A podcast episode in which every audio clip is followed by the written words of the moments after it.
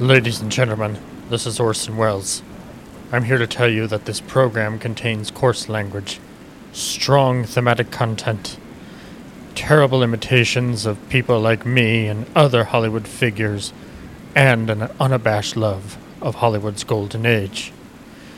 This month in particular, the Ballyhoo features a lot of me, so I'll be introducing these episodes.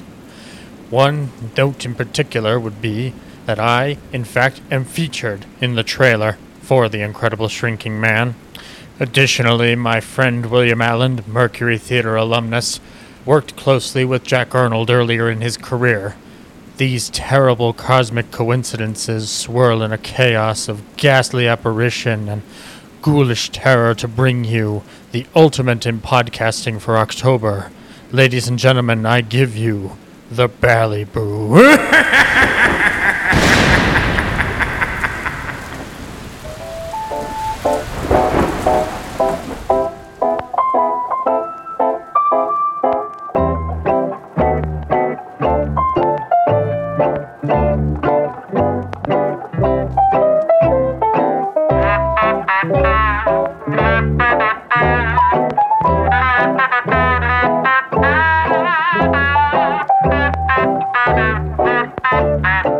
yesteryear.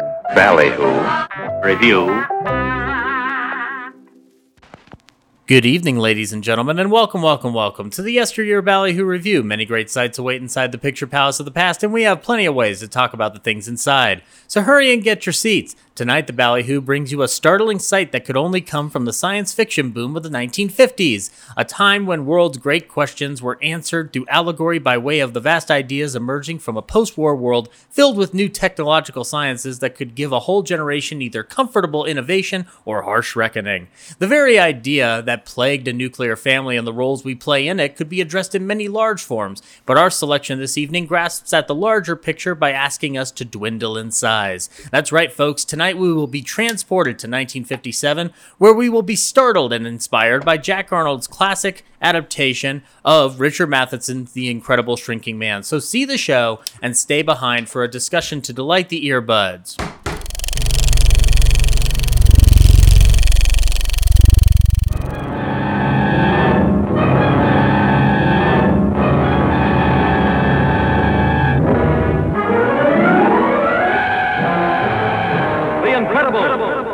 Shrinking man.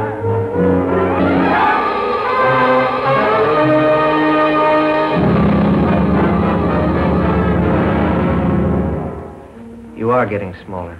There's no medical precedent for what's happening to you. I, I simply know that you're getting smaller. I want you to stop thinking about us, our marriage. Some awful things might happen. As long as you've got this wedding ring on, You've got me.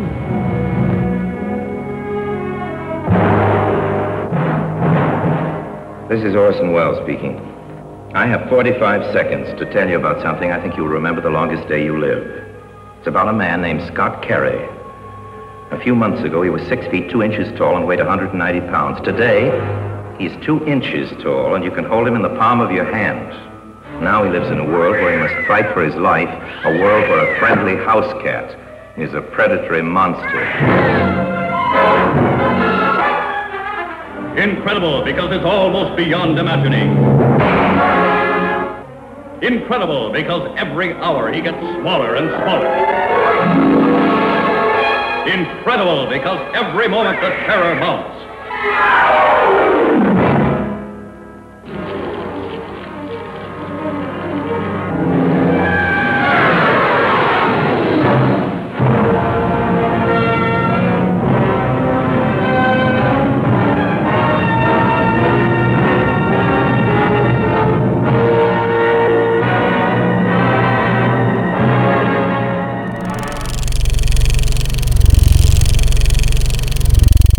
Now that you've seen the show, we will get to the talk of the day. Yes, in 1957, the wave of success director Jack Arnold was feeling would give him the ability to not only bring Richard Matheson's haunting but ultimately beautiful sci fi tale to life, but he would also have the nerve to defend it vigorously for all its bits and parts. Additionally, Arnold's attention to detail in pre production would be a catalyst that would blossom a wonderful film filled with groundbreaking special effects and set design to dazzle the mind and enchant souls.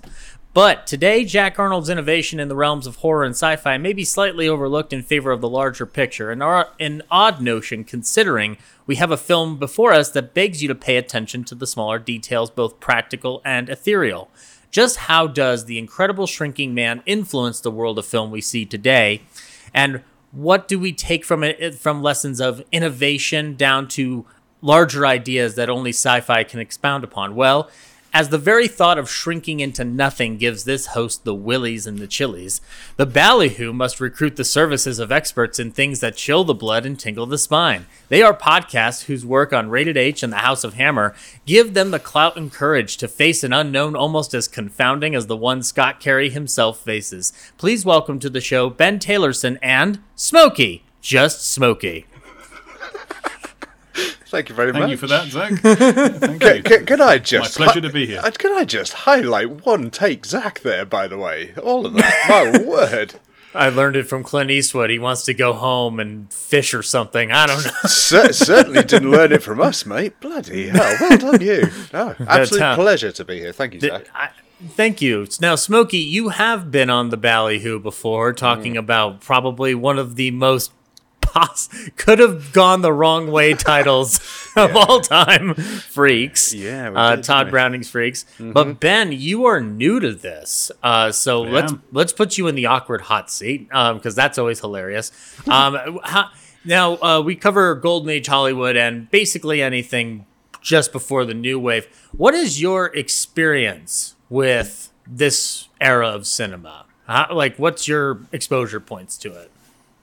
Uh, it, it's I, I, it's quite um, quite widespread. I've I've seen it. I mean, I, I Smokey hates me talking about this, but but I have a master's degree in cinema. I do not. I so love um, you have a bad so so I uh, you know I, I'm I'm a student of film, Yes. uh, and I, I've I've studied film throughout sort of all the ages. I've uh, you know with Smokey and, and with um, the Hammer uh, lads, we've we've covered a lot. But, but you know prior to that, I've I've um, been a film fan for many years. I I'm not the type of person who is is turned off by specific genres or specific ages of film, or whether it's subtitled or whether it's you know this that or the other. I'll give everything a fair whack.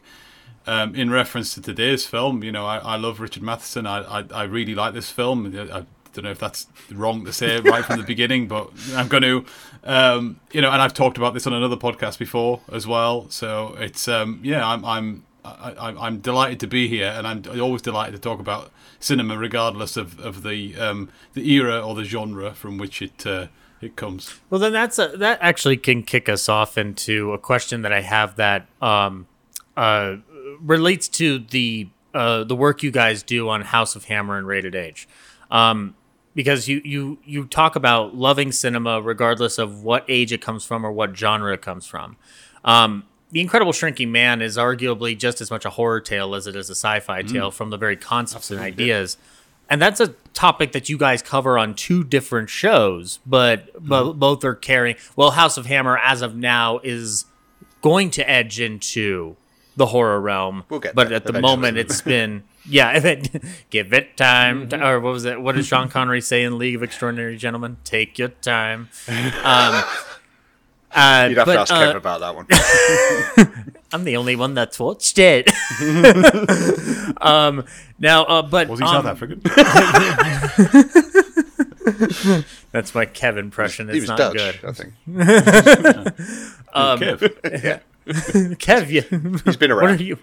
Um, but so uh, the work that you guys do on those two different shows, you're covering the world of horror, which has its own up and down history of respectability. And I am curious for people um, who have not heard Rated H pitch it. Talk about what that is. Like, what? How do you guys? Did you guys come upon the idea of talking about horror films on a semi-regular basis, as the tagline of the show Nice. conveys? Well, we we were. I- I'll pass over to Smokey in a minute, but uh, we knew each other um, well before Rated H from other projects we'd been involved in, and we had horror in common. Yep. And I guess the, the you know the, the the aim of Rated H is that we talk about the horror films that we want to talk about. Sometimes they're films that are new to us. Sometimes they're films that we love. Sometimes they're films that we think are going to be challenging. Um, I mean, horror has many subgenres within it. You know, be it paranormal, slasher, psychological, you know, whatever it happens to be. And we try to to dot about and cover them all. Um, uh, and you know keep the show as mixed as it can be within that um, that sort of blanket of horror. Um, Smokes, I don't know what you want to add to, to what I've said. I, I, mean, I can't really disagree with that. I mean, we, we do, as you say, we try to do very many, uh, well, as many subgenres of horror as we can, from from the found footage to horror comedies to video, the video nasty boom of uh, of the seventies and eighties in the UK.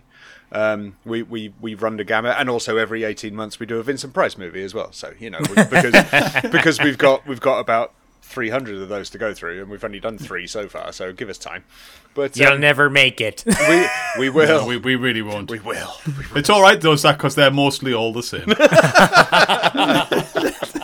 well, we've done all right so far. Um, but no, I, uh, as as Ben mentioned, we, we knew each other before Rated H started, and yeah, our love of horror was one of the things that that uh, bonded us uh, as friends, and we always, I think it was always there that this was going to be something that we ended up doing together, Mhm. and you know, almost almost six years later, we're still going, and it's Mhm. and it's more more popular than ever. You know, our our figures go up every single year, which is mind blowing to me, and um, and it's and It isn't- uh, what what more fun could you have than sitting down and talking horror with your best mate? So Well, it isn't. It isn't mind blowing to me because I'm a regular listener myself, and You I are. hear the knowledge and the and the passion that you guys are bringing to it. So of course, people are going to be drawn to that. But in, in the regards of what we're doing today, you know, like I ask, how did that come about? Because your guys, your guys' selection of the Incredible Shrinking Man uh, was uh, the idea the, the the concept of it i first thought we were going into sci-fi territory. I then realized this is a horror film at, at its core to a philosophical point i guess. Um, because the the concepts itself fall into i always feel like twilight zone is just as much a horror show as it is a sci-fi show. And this falls into the same category. And so i wanted to to bring up your expertise in this and your passion behind it before we get into this because I think it is essential for people to know that you know that there there is a there there's an art to examining what what gives us fright in our heart, in our mind, in our soul. Mhm. Um, and it and it comes from people who break that down on a regular basis. Um, we don't do it a, a, a bunch on this show, but when we do it, we do it with a certain area of experience of knowing what chills us to the bone. And this film chilled me to my core. I had only seen this film prior in bits and chunks on YouTube because of the set pieces near the end. Yeah. Mm-hmm. Yeah. Um, and what I found incredible about it was the the first 30 to 40 minutes of this, the first half of this film is is a satire. And then the second half is a survival film with a spiritual awakening by the end of the piece. Um, and I was amazed to see how they all came together. And it shouldn't surprise me because it's Matheson, um, who we have talked about before on the Last Man on Earth episode on this show. Um, But um, un- unlike that experience, it seems like Matheson was happier with the way this film turned out um, because he. Whoa, yeah, go ahead. Sorry. No, I was just gonna say it certainly seems that way as well because obviously he wanted to keep the the bleakness of the of the ending that was in the book, which Mhm. obviously, you know, your Hollywood bigwigs even now. I mean, how many times have we've all mentioned it? You know, when you say no, that's that's a, a test audience ending. You know, when Yeah. when suddenly the a, a light-hearted, feel-good ending just suddenly appears out of nowhere and kind of destroys everything you've just spent the last eighty minutes fighting for. You know, Mhm. okay, we'll get on to the ending of the film eventually, and whether you think it's a good ending or not, it I I think that it, it deserves to be praised for the way it does actually handle it. It deserves a lot of credit. because it's not like the the the way I approached this film was my prior experience with this concept of shrinking or enlarging really uh, comes from uh, the amazing Colossal Man, like the one the Colossal Man movies from MST3K, um, which are you know are are done by Bert I, or Bert I. Gordon, which I've watched them both straight and with MST3K attached to them. Right. So it's it's never felt anything to me but gimmicky and a little over the top, but still fun. Like I still like the I still like those colossal films. Now, this film with the clips that I had seen before, I'm like, well, this is really cool looking at early special effects. Mm-hmm. The the film is more than its special effects, and yet without those special Absolutely. effects, we have no deeper meaning to this film. And I I think it's kind of a miracle when special effects of this nature are serving the story in such a way that it's not plot driven, it's human driven, it's character driven. And it's it's it's astounding because we don't necessarily live in that world anymore. um it's it's debatable. Um but I, th- I think it does it does a, a good job. I mean, you talked about Matheson before, and, and I'm delighted to, to know that you've you've done a, a Last Man on Earth episode because that there is huge comparison between this and that. Oh yeah. In so much that there's the same sort of absurdist science fiction meets horror tropes go Mhm. through the two of them. It's a very this is similarly ambitious to that. I I really like that film. I, I love the book. And it's it's true to say the book of the Last Man on Earth, or well, I Am Legend, uh, there hasn't been um, an absolutely definitive version of it. The, the Last Man on Earth is the closest we get, and it's it's it's forever sort of sticks in my craw that most people know Matheson's work from the Will Smith I Am Legend that deviates massively from from the book. This this particular film. Um, yeah, you're absolutely right, Zach. In so much that it's a film of two halves. The first half is is a science fiction horror. The second half is a survivalist thriller. Mhm. Um, with but that ambition is still there uh, towards the end. It, that that ending, I, I still think it pulls a punch a little bit. I don't think it exactly says what it's trying to say. I think you've got to read between the lines a little bit about about the the, the deeply philosophical sort of uh, trope or, or sort of um, feelings that, that exude from that last forty five seconds of the film. But what I will say is, for me. Um, the, the the the physical the physical side of it, the the, the set and the um the props and the all of that. The, the the the closest comparison I've ever seen is the the TV series Land of the Giants. That that's what always reminded me of, of of this film. Watching that back, it hasn't quite got the same production values, ironically, even though it's a decade later. Um, but but it, it I think in themes and in that kind of it's slightly campy if you want to interpret that it, it that way. But if you want to take it literally, it's a thriller Mhm. very much like this is that that that's what I, I I feel every time I watch this now is I kind of want to go back. They repeated like, when I was a kid. I'm, I'm 41 years old. When I was a kid um, in the 1990s, they repeated Land of the Giants in this country on a Sunday morning. Uh, it was either that or Lost in Space or The Fugitive, um, and so so I, I kind of have seen most of them, and it reminded me uh, very much of that. Sitting down and watching this again. It you know, it's funny. Like I, um, I'm glad you like the Last Man on Earth because we we liked it on the show in spite of the fact that Matheson can't stand it. It's like it's like I don't care what Richard thinks. um, but I came upon the realization while watching this film. It's basically Last Man on Earth in reverse from a character standpoint because it st- begins populated and then it dwindles to one person by the end. Yeah. And I loved looking at that juxtaposition. And I had to recall in my head Last Man on Earth and how it flows with transitioning to its points. And I'm delighted to to find in my mind that both carry pretty seamless transitions into the realms of isolation or into the worlds of occupancy that the that the films maintain. Um, in Last Man on Earth, I feel like the transition is is good, even though we are dealing a little bit more with flashback, which I think is something Matheson really would have rather done with this film because the book is not linear.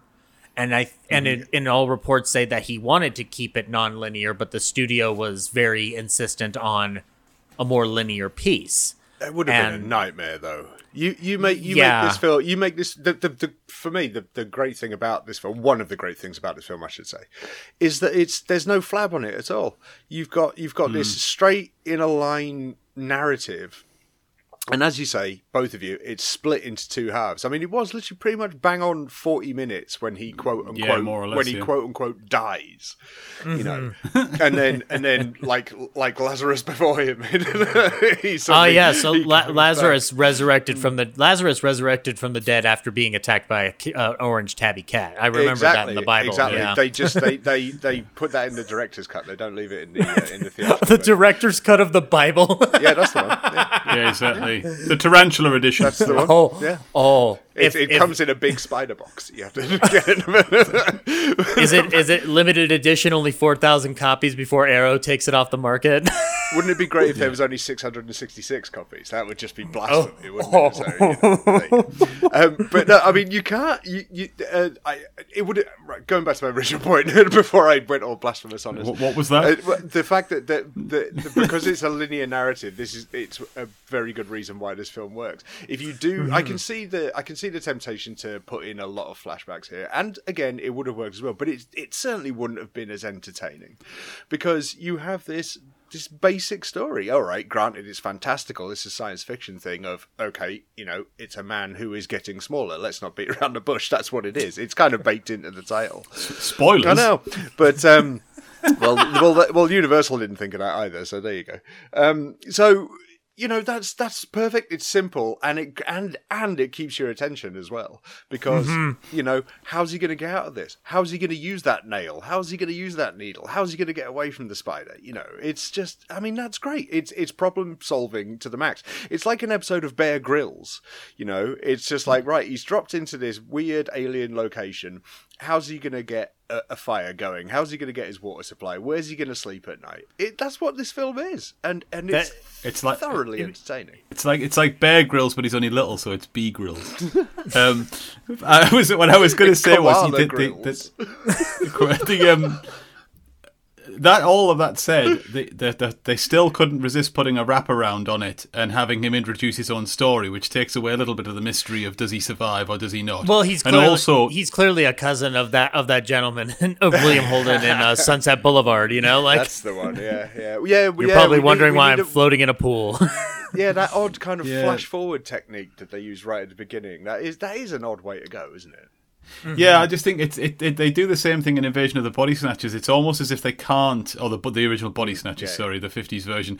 That they because they they they couldn't go with the fact that you might not know at the end is he really alive or dead. And I think there's a little bit of that sort of sort of reassurance that comes in that opening 30 seconds of well i'm narrating my own story so i must be here at the mm. end and the other thing i'll say is that yes they don't the, the timeline is linear but they really make use of the jumps in oh, time to, to two two excellent examples of where they jump forward a, a, a sort of a an undescribed amount of time and it's there to shock the audience and it really works it's mm-hmm. really really good Yeah, I agree with and that. it's and it's a scene we'll get to, but I think we can all agree that the it's one thing to have Matheson's story; it's another thing to have a director as keen as Jack Arnold aboard. And I thought, of all the people that deserves an expose, everybody knows Matheson. Everybody's everybody knows that Will Smith movie, as Ben Tylerson was talking about earlier. Um, so instead of uh, going down the Matheson rabbit hole again, why don't we take a center look at Jack Arnold uh, for our little bio of the episode? Um, so um, there is a lovely uh, thing about uh, Criterion when they've been putting these uh, films out lately is that they've actually been seeking out outside documentaries um, about the directors in question. Um, uh, the, and in this case, we have a one called Auteur on Campus, Jack Arnold at Universal, um, and we have interviews with Arnold that are pretty available thanks to this German documentary that was uh, floating around, and Criterion has it located on that disc.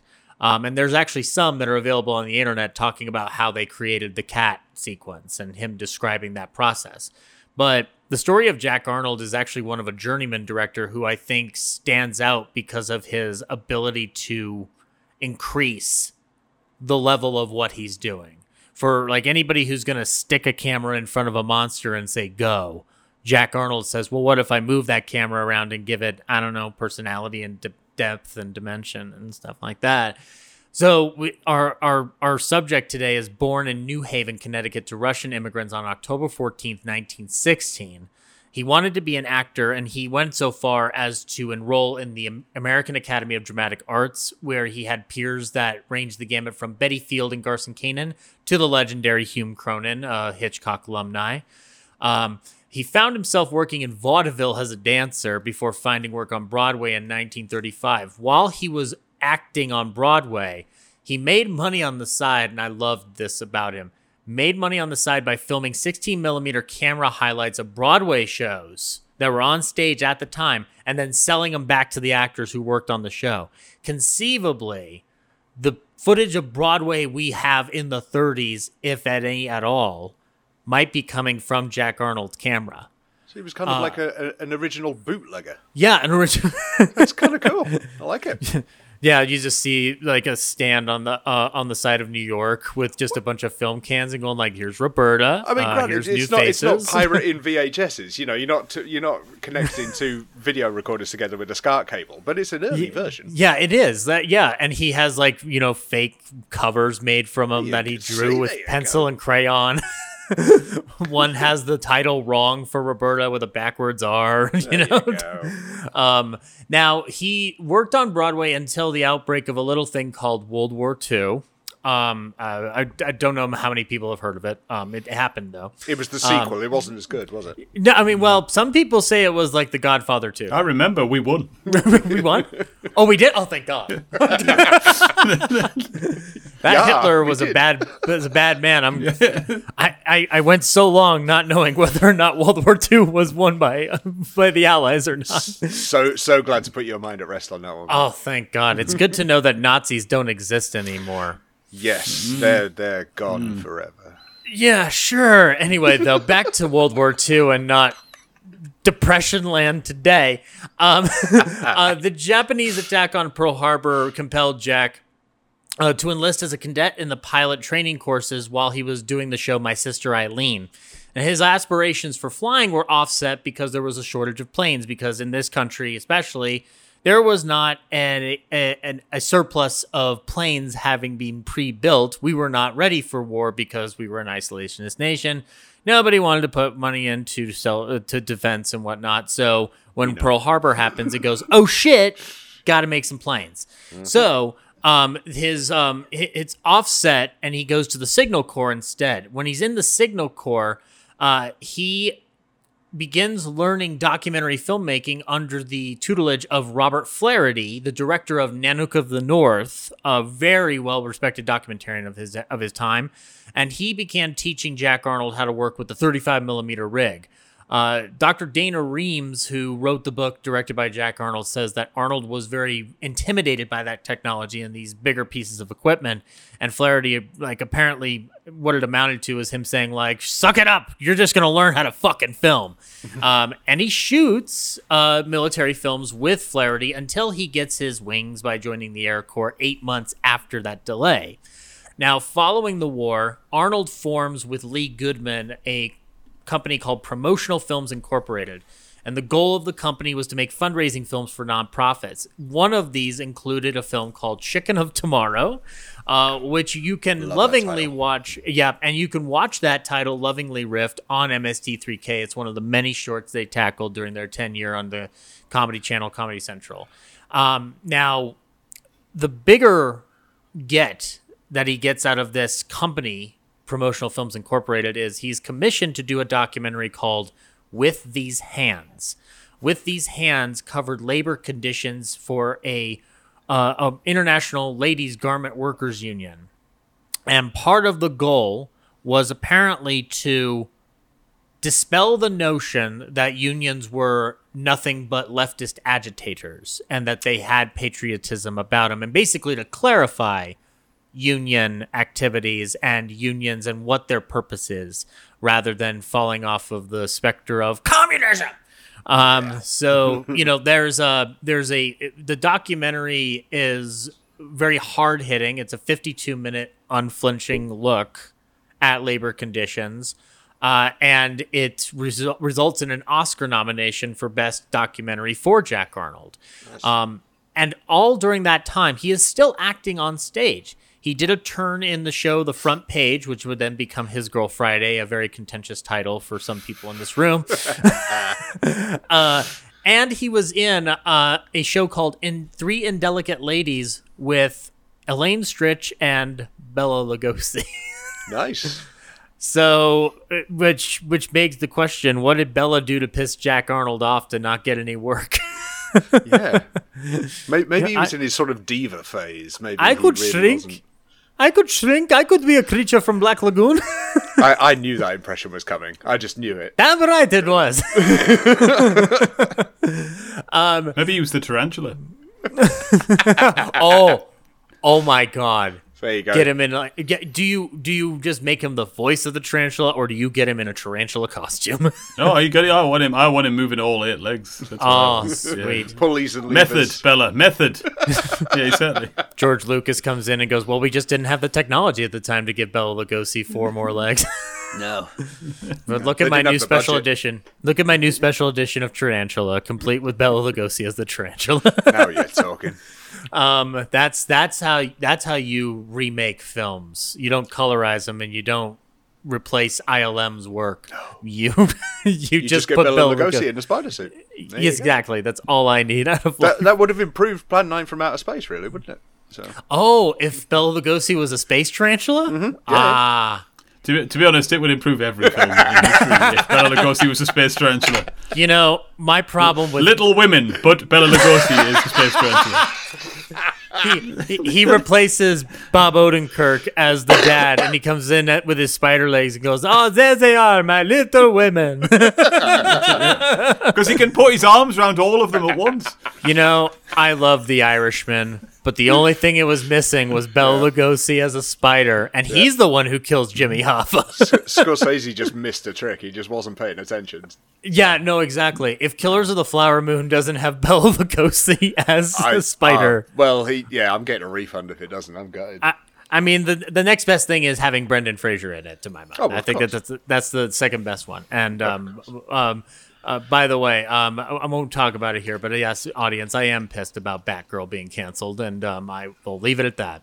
Um, um, now, Talent Scout saw um, saw the success of with these hands and started swarming around Jack Arnold, and this led to him signing a seven year contract with Universal. Now, Universal at this time, like most any time, is in shaky proposition because it up until the 60s with MCA, it just didn't know what the fuck to do. And um, at this point, they were actually under the tutelage of J. Arthur Rank, um, who held major stakes in the company prior and then attempted a failed four way merger with other companies, but two of them did eventually merge into Universal International, uh, along with William Goetz, who was the founder of International Pictures. And the focus was to stop doing B movies in production um, in favor of prestige pieces. And they learned that that doesn't make money. Um, and so, and to give you a perspective on this, the typical output for Universal prior was 50 films. They cut that down to 35. So when they started learning that we don't have any money to make the prestige pieces because the prestige pieces don't make a lot of money, um, they switched that around and started really cranking up. I think uh, the Abbott and Costello Meet Frankenstein was cited as one of the films that like was cranked into production because they learned, oh shit, we can't do this the way we want to. Yeah. Um, so Arnold's first film at UI is Girls in the Night, which was described as kind of like a pre-juvenile exploit teen exploitation movie from the era. Um, and the uh, this led to the movie It Came from Outer Space, which was produced by William Alland, a former member of the Mercury Theater on the Air uh, with Orson Welles. And Alland chose Arnold off of the roster. It's not really known why. He just chose him off the roster. Assignment director um, is, is Have you have you seen that, Zach? what it came from outer space once. I don't Yeah. remember much of it apart from It it's the it's an invasion of the body snatchers ripoff. Mm. It's another. It's another. Oh, these could be communists or or not. Yeah. but they're aliens actually. But here's the metaphor. It's it's another one of those. It's okay. I wanna- It's it's, it's disposable, but it's all right. I want to rewatch it from the perspective they were talking about in all of these interviews and documentaries because they were talking about the fact is they wanted to not show the alien. The xenomorph as Yeah, yeah. it's described in the script. But Universal and its marketing department was just like, but but it's an alien movie. Can't you show an alien in the alien movie? And Arnold was just like, well, I don't want to. And Universal's like, well, we're Sound gonna logic. we're gonna do it anyway. and so they designed that eye-looking creature. Um, a- and so regardless of what Arnold wanted out of it, the film was a success, and it led to um, I don't have you any, have you guys ever heard of a film called Creature from the Black Lagoon? of course. I- Creature it- from the Black Lagoon. yeah, it, I've heard of it's- that one. it stars Julie Adams. uh, yeah, no, Creature from the Black Lagoon uh, is Jack Arnold, along with Revenge of the Creature, um, which would follow up with it. Um, and we won't touch too much on Creature from the Black Lagoon because guess what? That episode has been booked and will be coming out in October for Ballyhoo. Um, but I will re- mention in Revenge of the Creature, you have an early appearance by Clint Eastwood, which means Jack Arnold uh, was one of the first instrumental people teaching Clint Eastwood how to act. One way for the rest of his life. I was going to say he didn't exactly differ from that very much, did he? Just just look annoyed. Your motivation is pissed. Whether whether you're up Yeah, put- whether you're put- up against an orangutan or an empty chair on the stage, just look pissed off. Put this drawing pin in your shoe. It'll serve you. Look, the RNC should have known that my friend Jack Arnold told me to look pissed at anything, whether it was monkeys, Hal Holbrook, or a chair. so why are you getting Can I angry be- at can I me? Made a career out of it. Can, can I be racist in this? Jack Arnold's just like, you're a scientist, and this is just a creature from the black. Yeah, but uh, can I can I be racist towards the creature from the Black Lagoon? Can I say not in my neighborhood? Get, get off of my swamp. Get off my swamp. I've read the script, but what it needs is more slurs. it's so weird because he clearly didn't say that while making the mule. oh God, no! it didn't. My word. no, it didn't actually. It, it decided to pull back, which I was like, Yeah. shocking. Yeah, of all Um, the films, of all the films. of all the films, the mule Yes. was the one. Yes, but what that script needed was more very young women having sex with him, though, in, implausibly. I seem to remember. Look, Ben, I'm only gonna give up one of two things. You decide which one goes. I'm gonna give it all up. Um, like my friend Jack Arnold says, you can have your cake and eat it too, but if you really want me to scale back on a diet, Yeah. um, now There needs to be a woman in the cake. Like it on the seat. yeah, well, yeah, Or like- that's the best cake ever. or or like s- scattered episodes of I'm sure Mad Men. um, now Grant Williams' um, uh, involvement becomes key following Jack Arnold's success because Jack Arnold goes into Man from Bitter Ridge, Tarantula, and a movie called Red Sundown, where Grant Williams, the star of today's movie, was cast in Red Sundown as a villain, which was against type for Grant Williams because he was seen as kind of more of a pretty boy. Can't do anything except stand there and look cute. And Jack Arnold was just like, yeah, but what if I gave him a personality and a dimension and depth? and uh, the audience responded to it enough that Grant Williams was more than able to be chosen for the Incredible Shrinking Man. Um, now, the production on this film, uh, I find interesting because Ben Burtt and Craig Barron on the Criterion feature had talked about the fact, and I think it's something we can get into, is that these special effects that are so innovative uh, don't always have the individual artists attached to them because not everybody was credited back then. You'd have the head of the department credited, and that would be it. Um, for our special effects department in particular, there are key artists that are mentioned through what I was able to track was IMDb. So again, if it's not right, I'm sorry, but I want to try to give credit where credit is due, which is Cleo E. Baker, Fred Knoth, and Ardell Little. Uh, Ardell Little is very key to one of the best props in the movie, for my money. Um, I'm sure Uh, the ones then- you've missed will forgive you, though, Zach. I wouldn't. oh, I'm sure. that. I'm sure they will. All those people that I don't know because Universal won't tell me. Well, this is true, but also the fact is that they're dead. So yes, that I is true. I think you're fine. well, you know. Yeah, so says you. How do you know who haunts my house in the middle of the night? Ted? well, we all know who haunts your house in the middle of the night, mate. But let's not talk about that right now. But yeah, um, th- it- yeah, it's a comedian that we don't need to talk about right now. This is very true. Yeah, could, could I just I just want to point out the thing about uh, Grant Williams. There is that he is one of the original members of the Strasberg School, Mhm. um, which obviously you know I've spoken about on other shows as well. I'm not the biggest advocate or fan of method acting, but he's he was one of the original. It's like how the hell did he method act this? I I think it comes down to Comes I- down I- to nice. It comes ha ha. I wasn't even thinking. That's how that's how the brain works. I think it I think it shrinks down to the bottom line being go. that uh uh this is an internalized performance. A lot of our a lot of our time in the film is spent in monologue. Mm. And when you have the combination of the effects that these were that these artists are doing combined with his ability to grasp the reality of this situation. You had to use logic and give a sensible answer to a ridiculous question, didn't you? It I was just a to. throwaway question, and you had eh, to be good. I, I I'm Fine. I'm sorry. I, I I apologize. Tell you what. How about I, re- I how about I scale back by talking about th- how the production of this film came about and be goofy about it in the process because there's some goofy stories attached to this production. It's it's your show, my friend. I'm just messing with you. Nah, don't worry. I'm gonna bring the goofy for you. Good. Yuck.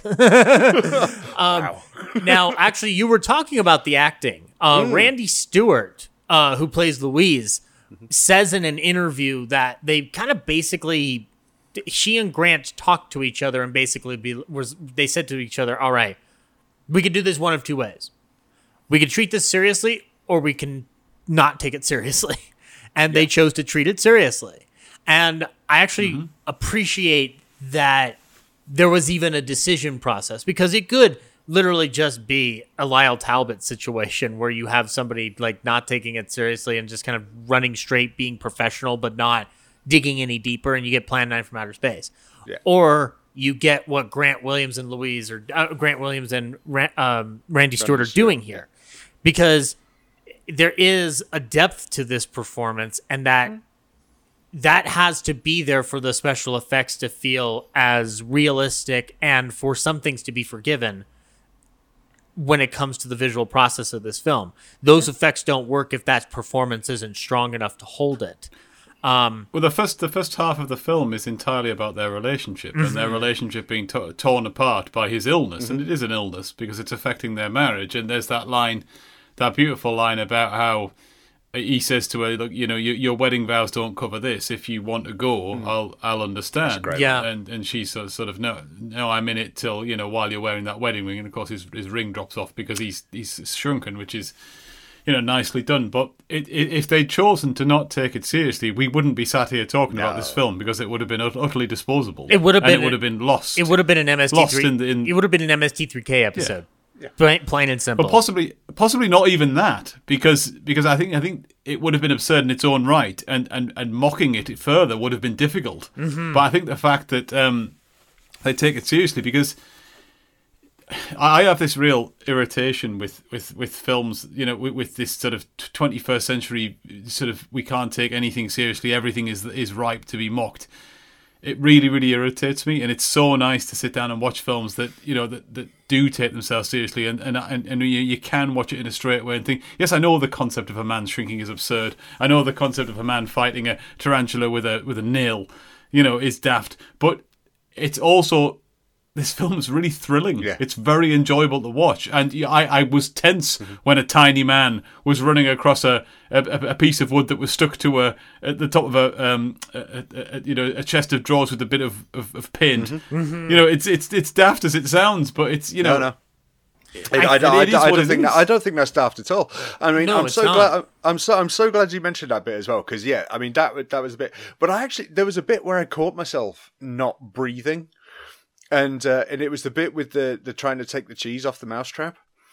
and, and, and there's there's the, there's the clunk of, of the mechanism just sort of you know getting weaker and weaker as he's taking you know he's putting more strenuous effort into getting the cheese off the thing. And I was just and I, I suddenly thought I haven't breathed for about a minute you know mm. and it was just like I mean that's you know it, for this it, for this kind of film that you could that could I'm not saying we are but that could be dismissed as a schlocky bit of fluff to give you that hmm. to give you that reaction i mean that shows you the power of these films and and i agree with you there ben as well is that it's it's wonderful to see to see this kind of picture and just sort of go okay the conceit is ridiculous but then tell me a sci-fi story that isn't ridiculous you, every exactly you know? that's the every single but, one yeah, but then you suspend your disbelief enough and you get into this. And as you say, that opening, I don't know, five ten minutes when you're breaking down the particulars of their, of their relationship. And by the way, the opening couple of minutes before the cloud hits is mm-hmm. just the sweetest sort of romance you know, just d- discourse that there is. I mean, it's so nice and lovely. I loved these this couple straight away. It was great. I didn't want anything bad to happen to either of them. I, I've summed that up within my notes with boat, boobs, beer, Big toxic cloud. that's spot on. It's absolutely spot on. But the thing is, though, so as I say, yeah, you've got to suspend disbelief. Okay, that's fair enough. You've got to do that with any film. But there's some there's something wonderfully powerful about this film that when you sort of when you sort of look at it and you sort of go well this this is so ridiculous and it's so silly and it's like but I actually cared. I was invested in these people. I was invested in their relationship you know so much so that there, there was a line it's such a throwaway line. And as I say after he quote unquote dies and the newsreader goes, um, "What was it? Uh, th- he perished by um, by an attack by by a house a domestic house cat, but the mm-hmm. house is no longer a resident. Sorry, the cat is no longer a resident at the house. I thought, holy shit, they've Eviction. euthanized the cat. Eviction. It's what happens when you kill when you kill a shrunken man. You know, you get booted out of your house. Well, ah, but did he get booted out or did he get killed? I took it that he was got he got killed. So I was, I was, I was like, oh my god, they killed the cat. But yeah, it I, was just. It was, it, well, given given one of the production stories, I actually so like um for the for for prep for this, I watched this film with my girlfriend, and she um uh she, she was very invested in it and it, it, uh, it's an attest it's a testament to what you two are discussing right now. Yep. This film engages you. This yeah. film grips you mm-hmm. by the collar and does not let go until it needs to. And more to the point, I knew that it was effective for her in a way that isn't always the case with some of these older films because she started yelling at the television. And not yelling like not not screaming but like just like she's like telling him like just do that do that. Like she's getting invested in the character and telling the character to stop making seemingly dumb decisions. Sure. and i think it's not so much that they're dumb decisions it's more just like she's she's trying to look at the logic around it but i don't see i she when i help him. Yeah when she when when you don't when you don't care about something, you're kind of just watching it and getting through it. Well, you're when passive. you care, you're not you're not interacting. Yeah, and the interactivity yeah. of this film, I think there are two reasons why it becomes that by the end. One of them is the special effects and the human drama attached to it. The other is little to no dialogue. There is we are not engaged in dialogue apart from the monologues. I, I, I will throw one more in there. I agree with you, but I'll throw one more in there, and one more is the score. The mm-hmm. score, the score is so bombastic, um, but um, integral to what you're watching. I mean, okay, it's a cliche now, you know. The, the, everyone's sort of mocked it over the years of, uh, you know, certainly with horror movies, of uh, you know, of you walking towards the forest and you hear the strings start up, and it's like, okay, fair enough, that is a, that is a movie cliche. But where this is concerned, you know, say that spider had appeared and there wasn't that clash of strings and brass, and it's just sort of like holy shit, you know, and it and it kind of comes out of nowhere and it batters you around the head, and that's exactly what I want from a giant fucking spider suddenly appeared to get me. You know, yeah. I want to hear it. You know. And uh, yeah, yeah I, I, think the score in this is uh, is impeccable. I think it's wonderful. The other reason it's very easy to connect with the character the whole way through is that he's portrayed as selfish right from the very beginning, and I don't mean selfish in the loaded sense of the word, because it's very important that we place this character at the center of the film. But even at the beginning, when he's asking for his bottles of beer, and the the film is all about him. Mm-hmm um, you know, we, we, we subconsciously immediately sort of realize that this is a guy who thinks about himself a lot. And then when the film transitions to being entirely about him, in, in so much that he's the only human character, it's a very easy transformation from the first half to the second half because we've spent the entire first half thinking about him because he only thinks about himself. You know, the, all of the arguments he has with his wife are because he's only thinking about himself. To be honest, he's not a particularly nice character. I don't think. Not really. No, No, I, I think he's quite, quite, quite. Even before he's taken by the shrinkinage, he's quite unlikable. Um, uh, but but particularly once he becomes sort of afflicted by it, um, you know, the way he treats people around him, uh, uh, with, with the aside from, from, from the carnival uh, worker who he bonds with temporarily. Oh. But even then, when he gets more bad news, he dismisses her immediately.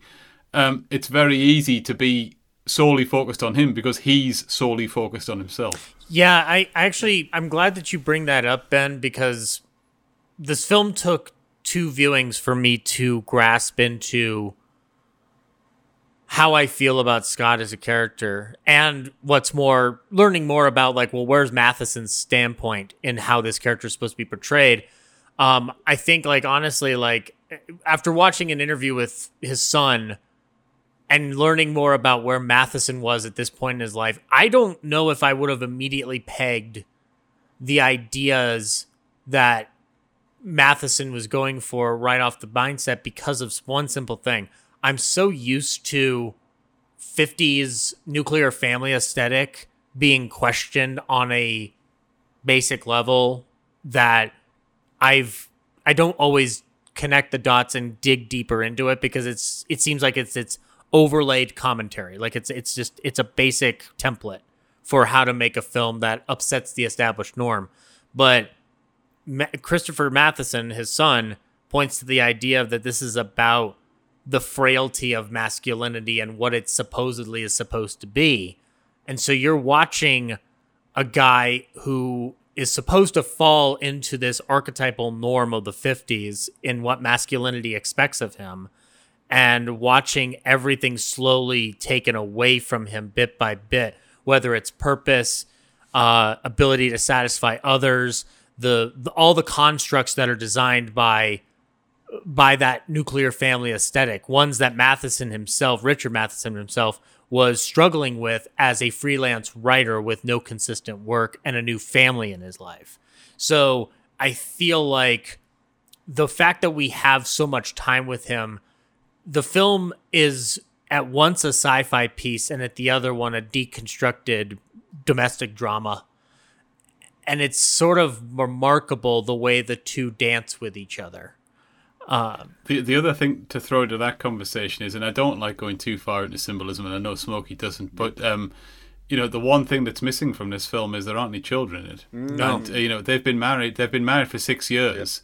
So the one one thing that you could pull into this is, is his descent into into sort of you know small man territory. Yeah, I- i- is that a symbolism for the fact that he can't reproduce, that he can't produce a, less- a child less than a himself? man? Yeah. Exactly. I mean, I mean, I don't think we need to go down that avenue any mm. further, but uh, it is a, a conversation we could have at length if we wanted to. It is there. I mean, look, I mean, this film is loaded with symbolism. It's it's inescapable. You can't get away from it, which is what inescapable means. That's why I use the word. But um, but then you, but you also you um. Are you padding for time? No, I'm not. I've just suddenly realised I was talking bollocks. But there you go.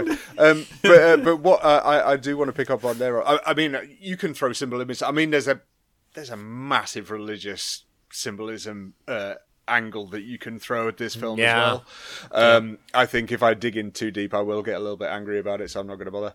But um, but also, what I'm, I'm glad you mentioned there, Zach, is that obviously Richard Matheson, his son Chris, um, who was the writer for the Bill and Ted movies, which I think is. I mean, there you go. I mean, as you said, you've got this sci-fi bent about adolescence and maybe adulthood as well. I mean, look Yeah. at Bill and Ted. They're they're adults who are living as adolescents as well. You know, the apple doesn't fall very far from the tree, really, where where writing is concerned.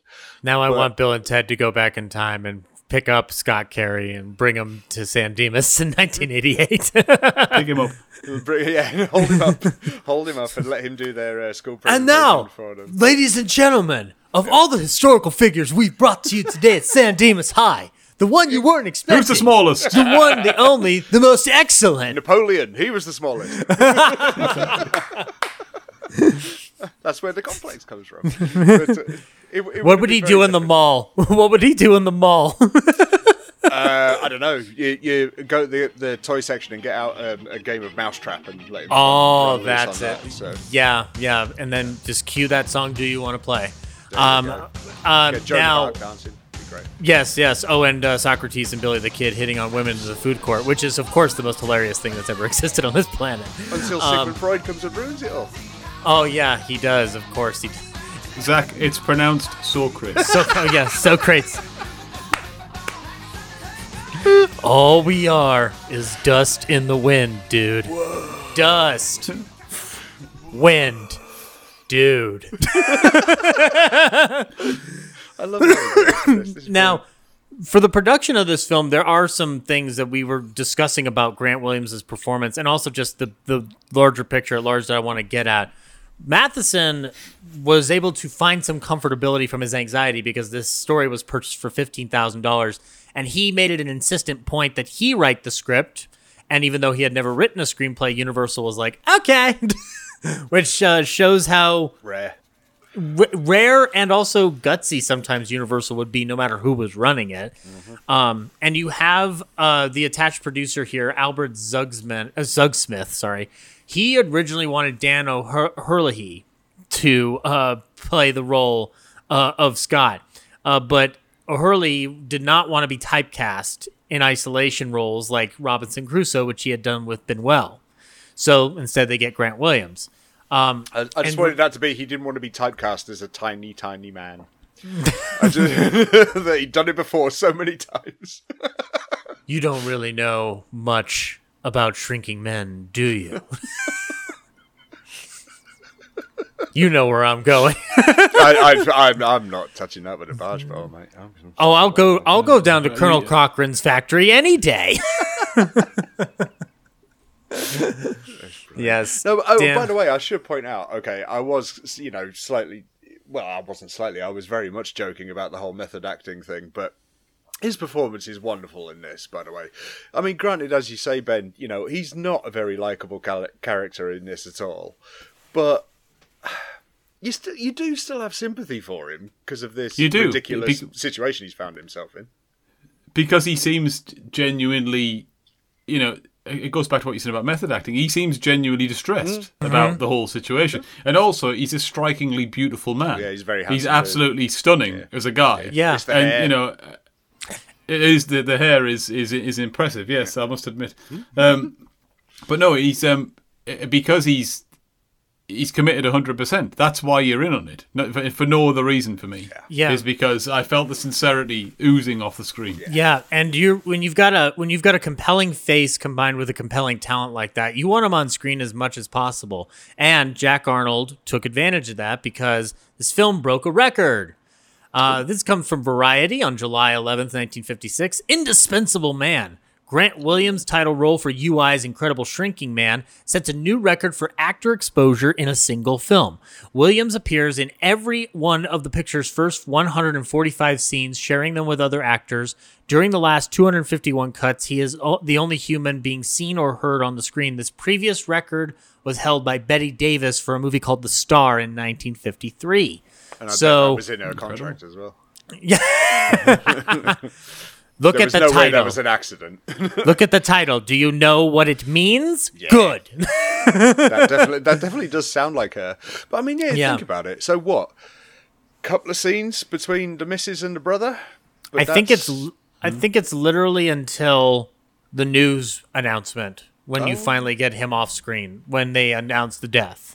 I think that's I if I'm recalling correctly because like there's individual shots where it's just coverage of Louise, but he's still in the scene. He is still in the scene and present. Um, even though in many scenes they weren't shot together because of that the processing uh, shots that were used in this film from the visual effects side. Something that I found wonderful is we've talked about the black velvet effect and matting and um, optical printers on this show before. Uh, the innovation that they brought to here was that they actually filmed them on two different sets and found a line that matched so perfectly to put through together into the, into the optical printer. so and so clever.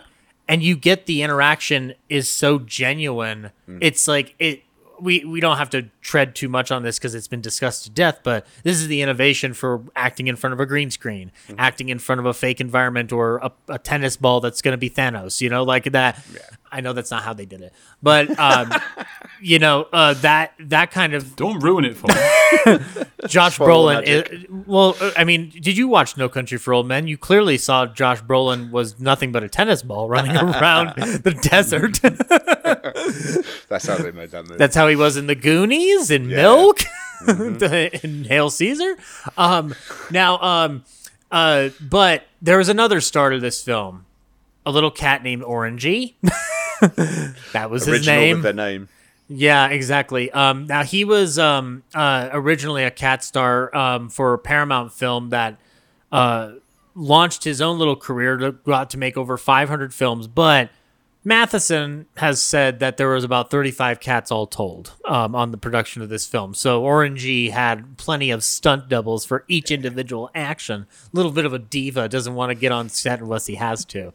Um, but uh, a lot of his effects were achieved by Jack Arnold, literally working with the trainer. And like, there's in the interview, he shows storyboards of the cat. The directions in which he wants the cat to move is what he gets out of it, almost to a like artistic T.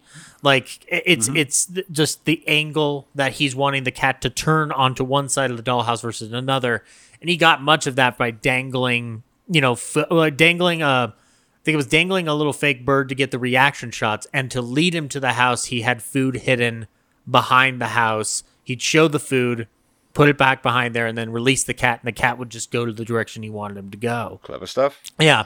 And the additional elements of this that uh, I'll talk about before we like jump into the plot a little bit here is that the special effects photography here at in post took about three weeks of work. And you have Clifford Stine as your special photographer on this film. And i think that this film sets itself apart from other sci-fi films because of the way it looks. Like it's moody it's atmospheric and the special effects also complement to that. It would be easy to the there's only one part of the film that I felt didn't work and it's only because of the limitations that they had at the time and I can't it's not a it's not a mark against the film. It's just something you notice in the natural photography itself. But Clifford Stine does his photography as anybody else is doing the effects for the story. It has nothing to do with being flashy. This movie is not intent on being flashy without a purpose I think it's it's helped by the fact that there isn't a great deal to compare it to as well, Mhm. and that's not me dismissing the effects, but what what they're attempting to achieve here. Before this, I don't think really there was a great deal of of uh, of, of attempt at trying to portray you know a small character against a massive sort of background Yeah. um, which which I think worked to its advantage what I would say about the cat is and this is just me being a little bit flippant because I thought most of the scenes with the cat are excellent but um, had the cat really been toying with a small human it wouldn't have hissed and wowed on like it would because cats love toying with little things. I rescued my a, mouse from the garden from my cat yesterday, and, he, and she wasn't wilding on. She was having the time of her life. If anything, she'd have been smiling if cats can smile because she had this thing, and she was you know there was she wasn't a little angry face; it was a little happy face. Um, but but yeah, um, but I think um, all in all, it, as you said, I think you can see. Um, on screen exactly what you what you're you're talking about, Zach. Is the cat does exactly what the director Oh, wanted to do.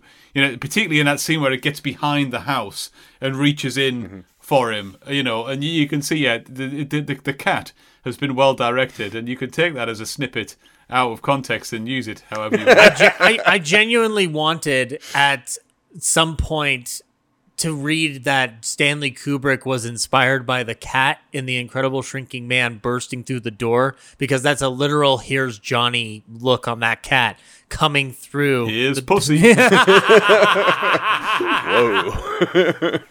now you're All talking. right. Ben Ben Ben Ben just came up with the subtitle of this episode. All right, and um, now I've got to put asterisks in it. Thank you. Um, let if we if, if we can, since we're going into the plot more at this point, let's talk about that opening credit sequence. This like this massive explosion of dust, this radioactive energy blossoming out, and then the, the we were talking about the music earlier. The way the music Mm. settles into this, I don't want to say lounge music, but it's it's melancholic. Like it, there's a very heavy melancholy about it, and you see the little animation of the shrinking man itself. Like I- I don't know why. Like it, it feels. It, it, I- I love the unique nature of it. Um, it's it's contemplative. It's not um, flashy. It's not trying to terrify you. It's not the blob. It's not the blob. Yes. Beware of the blob. It It creeps creeps under leaks walls, through into doors, the under the tunnels. floors. Do- do- Signs do- across the do- floor. do- Be do- careful. do- not do- that. do- do- do- do- No, it's not that. Thank God it's not that. Stacy's just turned off the podcast. Bless her.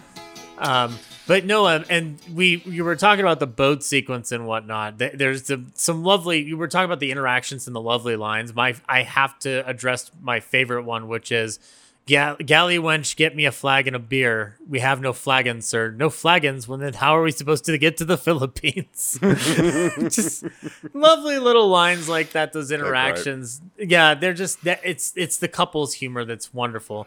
Um, but their happiness is short lived because radioactive clouds encompass that boat, uh, and uh, he is doused in a lovely, uh, in a lovely uh, dose of radiation, complemented by chest glitter. That is just Yeah, it's, it's it's like a radiation cloud that's originated from a pride march. Yeah, really, it isn't goes very And- Twilight on us. and damn right Yeah. on it too. You know, I hey, Yeah, too right. arguably though, when it comes to any kind of monster or scientific oddity sparkling, Grant Williams better than Robert Pattinson. I'm gonna say yes. Yes, I'll, I'll agree with that. I'd look at that chest glitter all day long.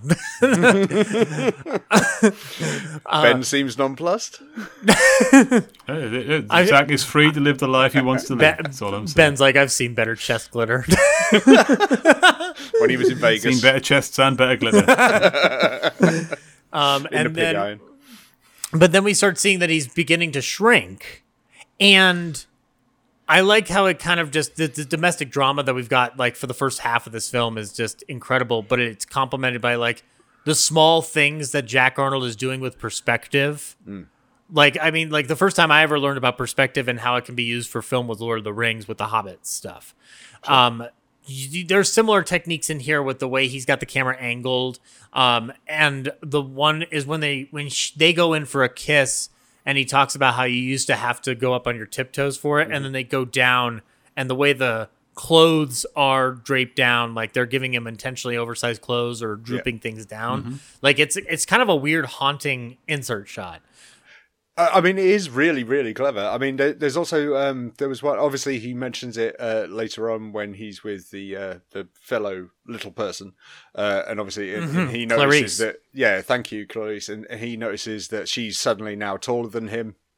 But there's also a really subtle one, which is he goes to reach for the bathroom. I think it's the bathroom. He goes to reach for the bathroom door, Mhm. and you know it's a thing you do a hundred times a week. And if you suddenly realise that you're now below where your hand normally goes, of just reaching for a door handle, you'll go, "Oh, hang on." Yeah, there is definitely something wrong here, isn't it? Yeah, But, um, which is so subtle but so clever. it's almost like you, you get to watch the the the performance is is a, a whole study in oh I can't do that anymore. Yeah. And you watch the this frustration build in him. Um and the doctor the doctors don't know what's going on initially and you know, he even tries to tell him going like, "Ah, just don't worry. Everybody doctors don't know what the hell they're doing. They measure everything left and right yeah, like doctors make mistakes all the time. don't you know that you're actually taller in the morning before you go to bed at night and then the weight of your body just collapses you down like a bowl full of jelly like that that thing it, it like the the doctor in this film is actually funny because I love how he's just like don't worry about it and then you just see this horrified look on his face when he finally realizes like I, I'm I'm so sorry we didn't Now find is the this time sooner. to worry about it. yeah, just like but I, uh, but I, I, I, I quite like that though because it, it, it to me it's all about the understated nature of this decline. Because the first things you would, I mean, it's it's so realistic. The first things you would realize as a person is your clothes don't fit, you know, at first, and then you start to notice other things. you know, and once you felt as though you, you know, you, you had no choice, you'd go to the doctor, and the doctor's first job would be to reassure Mm. you, because that's ninety percent of what a doctor's job is. Yeah. and it would be to say, well, of course people don't get smaller, don't be stupid, you know, and of course it's most likely to be a mistake because had he ever had people come to him before with, oh, I'm getting shorter, which I don't imagine he did, but had he had, if he'd said, oh, it's probably a balls up earlier down the line, Yeah. 99.9% of the time it would have been a balls up earlier down the line. Um, so what I really like about the, the first half is is it's a very sort of um, realistic Yeah. descent into something that's that's obviously hyper um, you know fantastical. Yeah. Uh, and I, and I, that I, I feel as though bizarrely as it sounds.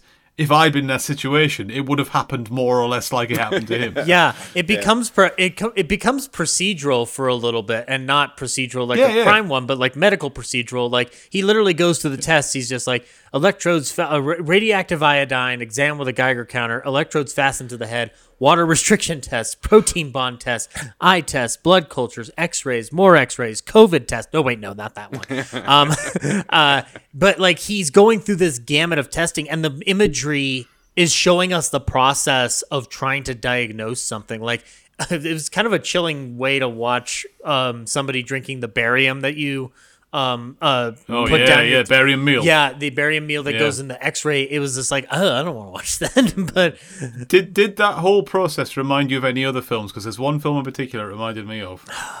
Hmm. I'm not trying to put you on the spot. It's just a genuine question. I don't, uh, not off the top of my head. I'm, No, I am thinking of like Looney Tunes cartoons where they'll do that from time to time. I, I mean, I mean, in, in so much of the, of the sort of the whole um, medical procedure to try and explain the unexplainable. Hmm. Invisible Man. It reminds me of The Exorcist. Oh, you know when okay. when when when Regan is is submitted to sort of the, arguably one of the most horrifying parts of that film. Oh, yeah. when uh, you know when, when she's subjected to the, uh, the the medical experiments in the blood Mm. from the from the neck and all of that. It, it, it's that same concept of you know it's something unexplainable, but the, the medical professionals are pushing a person to their limit Yeah. to try and explain it. And they get the they get to into that lightly in A Nightmare on Elm Street in the first I one. was just gonna say Nightmare on Elm Street, Yeah, and they, yeah. they do it in the craft as well. Yeah. Yeah, and Roger Rabbit's Yes. telling you that there's nothing to be worried about, but you can't trust Roger Rabbit. No, you can't. He he he got probate and prostate mixed up. He doesn't know anything about that. So. Yeah, plus that his wife's far too Uh, beautiful oh for yeah, him, so he's I don't know what's punching going on. well Yeah. above his weight on that one. also, I'm fairly sure that he is the Zodiac killer because Jake Gyllenhaal was very, very terrified for, of him in his basement. Um, but yeah, well, I mean, I would too. If I was in Charles Fleischer's basement, I'd be pretty freaked out. I'd be like, why am I in Chuck Fleischer's basement? yeah, yeah. They, they they missed that bit out of Zodiac. That would have been awesome if they just sort of said, "You do know that's Roger Rabbit, don't you?" David Fincher just comes out like Hitchcock for his little cameo, but just goes like, "Hey, that's a rabbit," and just walks away. Dude's No, that, no, it would be Bob Hoskins. Oh. Come on. oh no, yeah, he comes out from the like they they do a slow pan, slow like a, a slow shot p- cushing in on a corner in the basement, and Bob Hoskin comes out and goes, "Roger." Do you know we, we've we've Either that or it's just his body. so many better films tonight. It's bizarre. Zodiac would have been a success in the box office if Roger Rabbit and a tarantula were in it. Who- Who framed the Zodiac killer? Baby Herman's just Robert like I'm- Downey Jr. Baby baby Herman's just going like, "I'm telling you, it's not Arthur Leigh Allen." No. Oh no. Oh no. No. That Yeah. was a misnomer. Um, but so, but yeah, they go through all those tests to diagnose what he has, and he has this gradual loss of calcium, nitrogen, phosphorus. I love like the details that they put into it without getting super, super like they're not like. It's it's it's specific, but it's not specific. Like it, it's almost like it's specific, but it doesn't matter. But it's dressing that it's nice uh, uh, writing uh, to to complement the situation. Um, I don't know how to explain what I'm wanting to explain. Zach, can I ask you, as as as, a, as someone from, from the United States, you know, there's um, the constituents of protein that begin AA. Can you pronounce them for me? It's like it's a two word thing. Oh well, I've always known it as amino acids. Yeah, he says I, I don't think that the actor had ever seen that word before. Look, he- he read looked it at the- as amino acids. I- I- I, I don't think anyone Yeah, knew he- what he was talking about. He re- pronounces it as amino acids, and I, so you think he looked at the script going like, "What is this? Amino?" what does this mean? That's exactly what I, thought. I just thought maybe it's a diff- different thing, but no. I'm just, just I'm just a simple farm boy, Jack. What the hell is this word? I came to Hollywood with dreams of grand speeches in a fucking cape or some kind of crown, and you're telling me amino acid. um, and cl- but he pronounces every other word: creatine, cholesterol, protein. Yeah, he does all right with the rest, but it's amino acids. It's like, sorry, what? There's an a- there's a interview somewhere on YouTube years later with that actor where he's just like, "Look, nobody told me what an amino acid was." Exactly. Look, Jurassic Park had not been invented. Yeah, then, exactly. So no one knew what amino acids were. Yeah, fr- like how look, how am I supposed to why why are you, why is the medical community blaming me for spreading false information over the pronunciation of amino acid? There I go again. Um and uh, they f Oh, they you'll never live that down. no, he won't. No, It- on his We, we could we could at this, we could at this point get into a whole uh, uh, sort of aside about how Americans can't pronounce certain words properly, but we'll not do that. Sir. Oh no, don't worry. Um, uh, b- but I will say that on his grave it does say can't pronounce shit for uh, shit at all. So um, it, it's it's a very weird headstone out in the middle of Los Angeles. I don't know really why you would put that in the middle of a, a cemetery, but I, you know, whatever. Um, but Did you know that herbs has a nature at the start? It's weird. Uh, yeah, herbs. Strange, herbs isn't is it? uh, a lovely word, isn't it? It's a, it's a beautiful word. It's I, I don't know why people miss the first letter. it's pronounced herbs. Is Re- it, is really it indeed? fucking isn't it? Herbs. oh yes, I remember. Let's, let's not stop. this. Herbs the love bug. let's not. Herbs the love bug. Herbs fully loaded. Irby. Irby the lovely. Irby the love. Irby. Lindsay Lindsay Lohan. Lindsay Lohan to Lindsay, deal with Lindsay Irby. Lohan in Irby fully loaded. Irby fully loaded. I- Inzi Ohan in Irby the Ub Ub. Dick Van Dyke, when did you enter the Zoom room? Ik and Ike. ah, yes, Irby fully loaded. now, we find out that the reason that this happened is that there's a combination of. uh, He got he was walked through tree spray one day while on his way to a store, and then it stayed Yeah. latent in his body, and then radioactivity set it off. Kind of like in Ang Lee's The Hulk, where he always had the Hulk power, but gamma radiation set it off, or not. It's a big fifties thing, though. It's it's it's the we don't really understand radioactivity, so let's make a, a, a sort of a, an aside about how we don't really understand this thing. So if we combine it with this thing that we also kind of understand, but you know who knows what might happen if it was exposed to the other thing. Um, it's you know it's a massive fifties trope about radioactivity plus something else. it's sort of a MacGuffin to a certain respect because it's like it's important, but it doesn't matter. Like it's it's it's Yeah, it- exactly. he cares about it. Bec- we care about it because he cares about it, but on the surface, it means nothing. It we just know that he's shrinking. That's all we need to know. Like it's like some of the best sci-fi tales. Like the the explanation is broad. You know, like a Jedi can feel the Force flowing through him instead of midichlorians. Um, Yeah, yeah, absolutely, Yeah. Absolutely. Um, and so Louise refuses to leave his side, and we get um, Richard Matheson in the form of God fucking with uh, fucking with Scott because, of course, his wedding ring falls off, a symbol of doom amongst many that he's going to get. It's actually funny. There was a there was brought up the point that because it wasn't told in the uh, cut back and forth flashback to present sequences, that some of the dramatic irony is lost in it. But I, I I personally think it's all there pretty much for the taking. Um, I thought it was a great scene. I thought he nailed it. yeah, me too. yeah. yeah. So like I think that like those those instances of dramatic irony like this, it's funny. It's almost like you'd want to figure out like, well, what if you did cut it in flashback form? Like if you were to find the connective tissue to do it, how would you do it? And I'm like, but it doesn't matter. Like the irony still doesn't works. need it. Exactly. Yeah, it, that would have been too on the nose. You don't, you know, I, I, I, you know, forgive me. I know Americans are big on subtlety, but that was subtle enough. You know, I think that was that was pretty sound. Yep. But um, but I mean, th- there's there's this. What? Why? You don't need to show every little thing. No, Okay. no. But No. but Agreed. a guy's a guy's finger getting small enough for his ring to fall off and then just plop. You know that was that was perfect. Yeah. I, I haven't I have got no problem with that at all. I would like I would like to just uh, uh, highlight one tiny little uh, scene, and it was just such. It was uh, thank you, and it was just such. Sorry, a- I'd also like to point out the irony of him saying you don't have to highlight every tiny little thing as well. I just I thought know, that was that quite was- that was uh, good. Um, but it's a, a scene that we obviously we'll probably get to a little bit more later. But um, Is just- it a small scene, mate? Uh, it's a brief scene. Um, but just it was just obviously Just a little we- scene, yeah. we- yeah, as we're saying about you know this isn't um, a tennis ball you know on a green screen for for the actors to do, but the scene when when he he walks past and he goes past the circus and he goes past the you know the the traveling sideshow and that. And just and just the simple bit of the people walking past and just sort of going you know and just sort of looking in his direction mm-hmm. it's so subtle and you've got this tiny little man who's crying his eyes out who's you know his brain is breaking i mean it didn't need to be flashy it didn't need to to go crazy. It was just subtle, and you and you and again, no dialogue from him. You're just letting the sideshow announcer just talk over the top. I mean, that that to me was incredibly powerful. Yeah. Because okay, he he freely admits straight away that he ran away into the night, and he really, really shouldn't have done.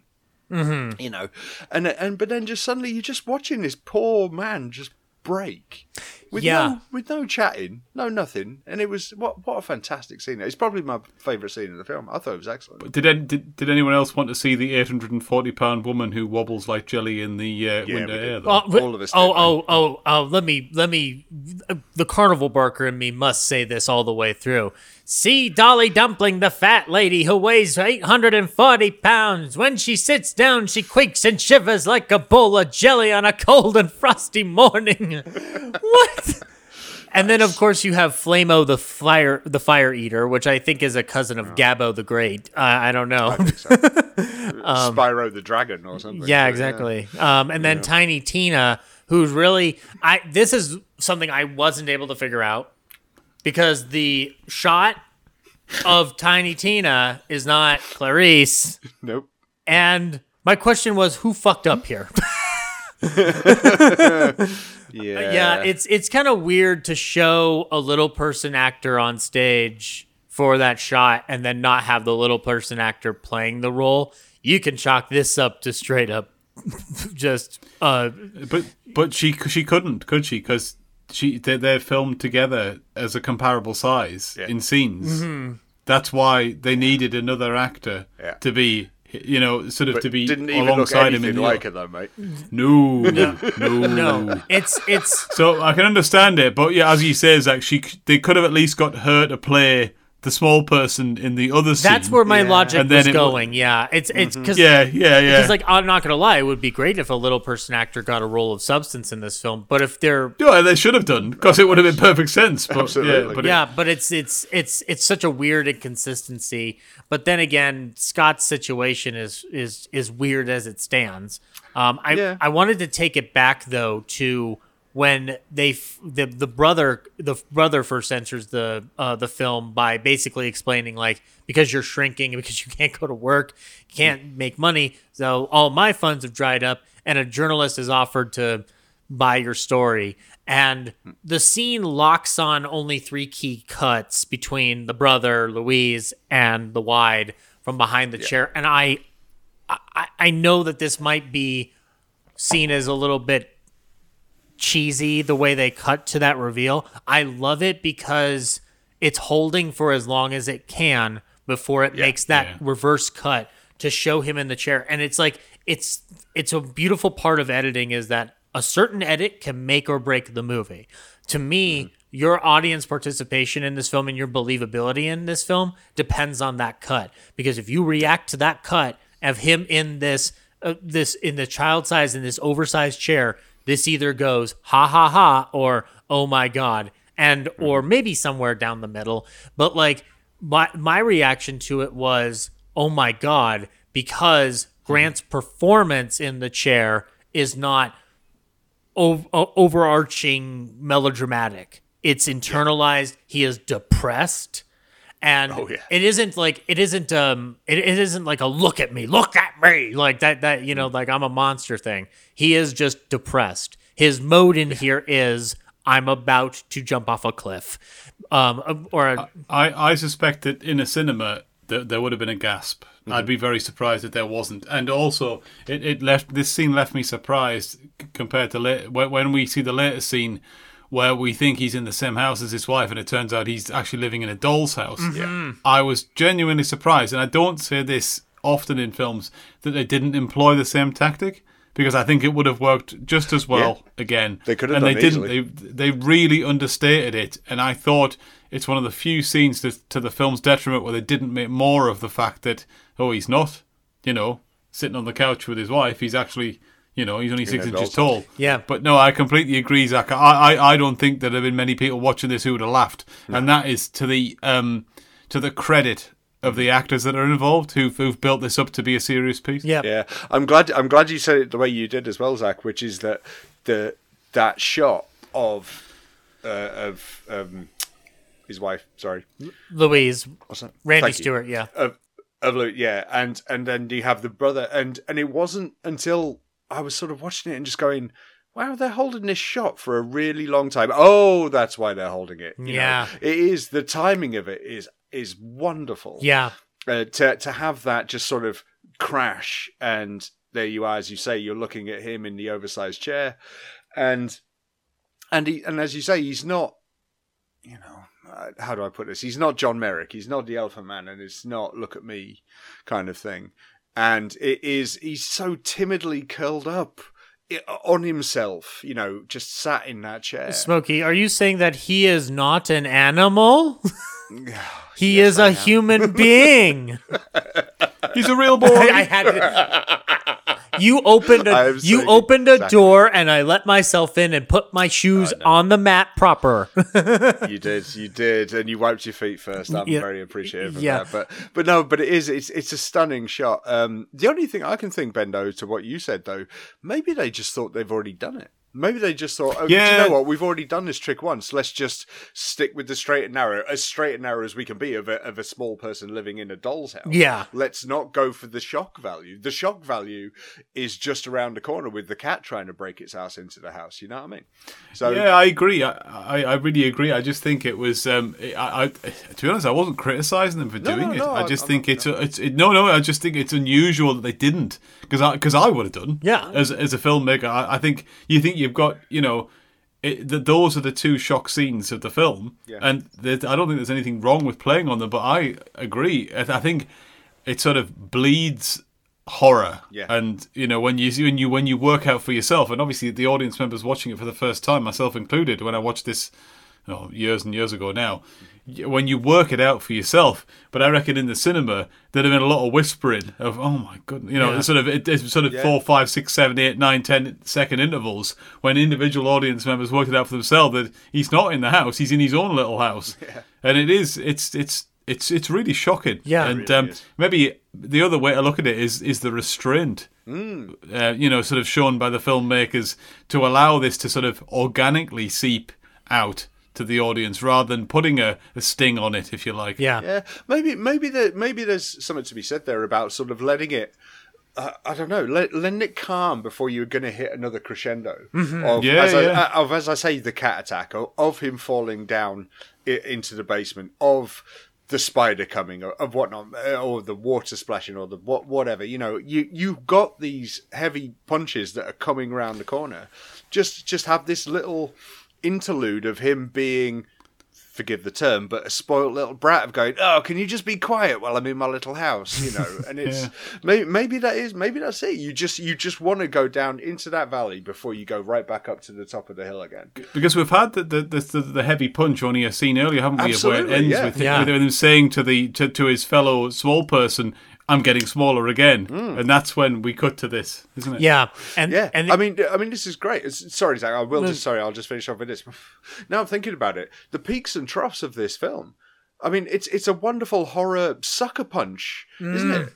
It's you're getting hit, and then you forgive me. It's the Chumbawamba thing. You're getting hit, you're getting back up again. You're getting hit, you're getting back up again, Mm-hmm. and it's and I think now that I think about it more, it, this does this to absolutely wonderful, wonderful effect. Sorry, Zach. No, no, no, no. I'm glad you brought that up because like uh, the uh, it's not so much that I can would want to draw comparison to any specific film, but I think that there's there's, there's been a lovely trend of sci-fi horror films especially that because of their nature I I think Alex Garland actually does this pretty well, where you have moments to breathe with these characters in between the terror. Ex Machina um, has I'll, I'll give you Ex Machina. I'll yeah, that. um, Yeah, that's fair enough. Yeah, um, um, I mean, which I guess means I won't be bringing up my love of annihilation today, but uh, No, it's okay.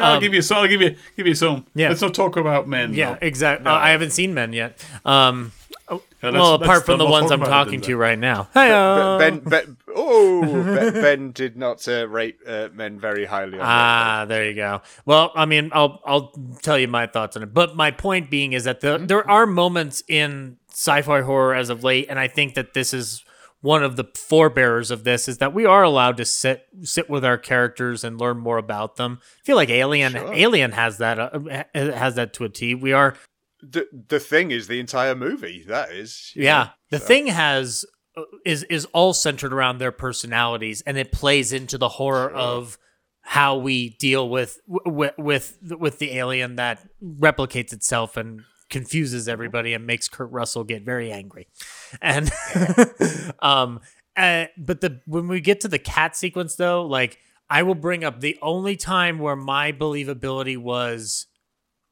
taken away Oh yes, you mentioned this earlier. What yeah, was it? it's not. It's uh, to be clear, it does not take away the impact of the scene. But I didn't fully notice this right away because I took it for granted on the special effects that it was just going to look like this no matter what. But Craig Barron on the Criterion pointed out that there's no shadow on Grant from Grant Williams in the scenes where he is walking in front of the cat or being tussled by the cat once they're outside of the house. And he explains the reasons for the technological development of the time. There's not a way to really get shadow into that matting process and that optical That printer process. bothered you that much, though. It did it? it didn't, but I was just like, I wish, I wish somehow that they had chosen a different way to pour, to to do that. But at the same time, I've said this about any film of this era with visual effects that seem dated from people. I have put myself in this world so much that I allow myself to believe it. I don't care if I see the lines from the optical printer. I love the character and his journey. And so I will believe everything that is going on. It's the suspension of disbelief that I still possess. The first time I watched it, I wasn't thinking about it. That's the power of the film. Now, as I'm going back to rewatch, I am seeing the lines, but it doesn't ruin it for me. It's not like I'm going to have a mark about it. I wanted to point it out. Zach, Zach, it's it's it, it's interesting you say that because the o- the only note in my notes that I've got about the actual production or, or the limitations of it are the scene where he rushes, to, and this may be um, a difference between the the version you've got and the version I've got. Is the scene where he rushes to the top of the stairs to tell his wife that there's been a miracle breakthrough, Mhm. and you can see through his trousers. Yes, he, he is yes. the Invisible Man. Yes. and that that's the only bit where I thought because my wife came in at that point and said, "Are you watching the Invisible Man?" I said, "No, I'm watching the Incredible Shrinking Man." she said, "Oh, I thought it was the Incredible Invisible Shrinking Man." I said, "No, that's two films. You you're conflating together."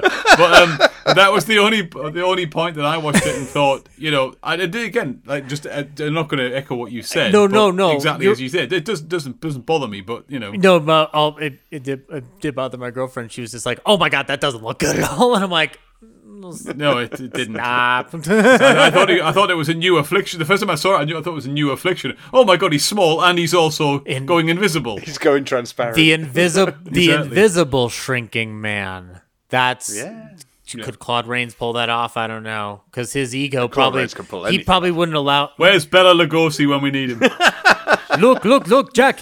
I can not only shrink, but I can also disappear while still being in the room. Are you telling you me that I go. cannot do that? Fine, I'll go work with that crazy young man who believes in grave robbers from outer space. Um, there we go. um, now, uh, no, um, I, I, I think though, like the beauty of it though is, is that like if we're, f- I think it, we take it for granted as fans of these of film, no matter what the era and what the year, that we can allow our disbelief from it.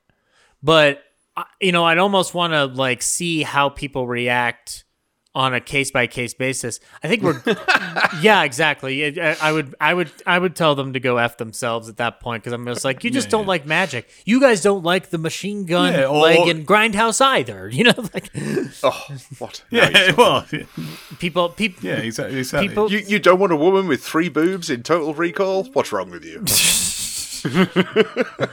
I took it to the extreme. that no that that's a good No, it's that's a fair point. One for each hand and a spare. It's it's that's three boobs, fr- uh, three boobs on a woman, and machine gun legs are Mm-hmm. all symbolism of the magic of movies.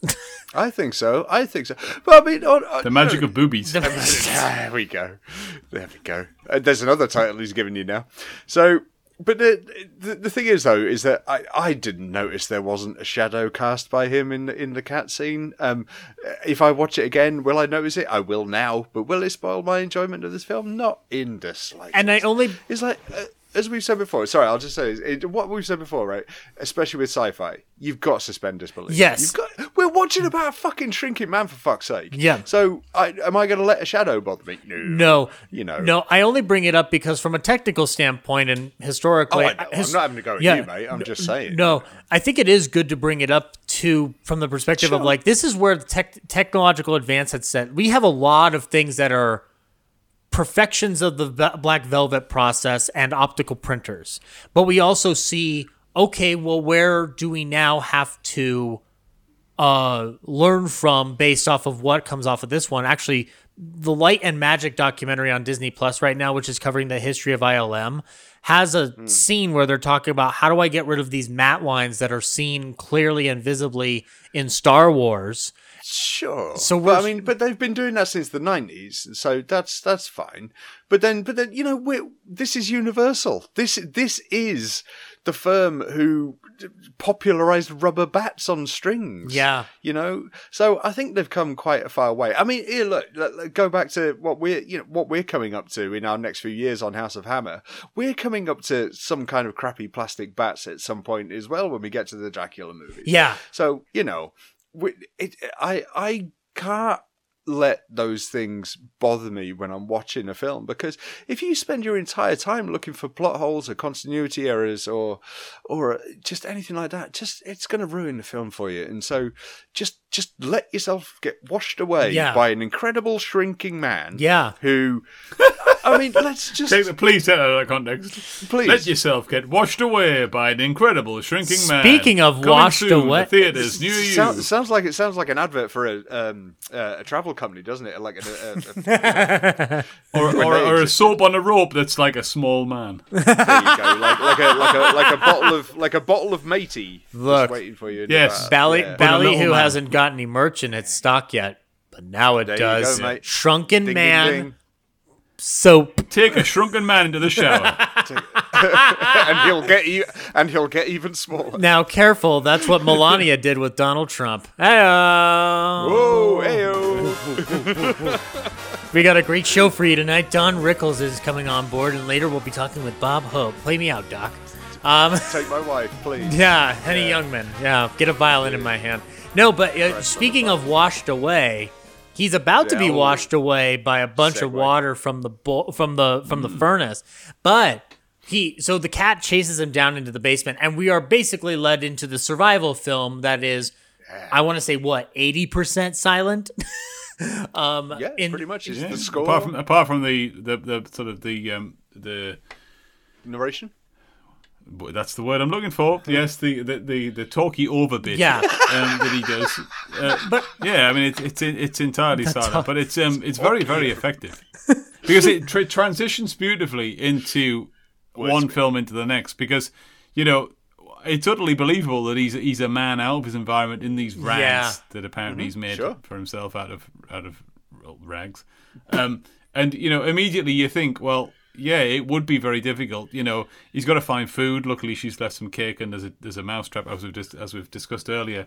But yeah, everything would become your enemy, wouldn't Yeah. it? Yeah. You know, And- and I- I mean, luckily, it, and God would play terrible tricks on you if there, if one were to believe in him because when he tries that we talked about the mousetrap earlier, but of course that Mm. cheese would fall down the drain. Of course, nothing has worked out for him. drain cheese, whatsoever. Train cheese. Yeah, drain cheese. Tasty.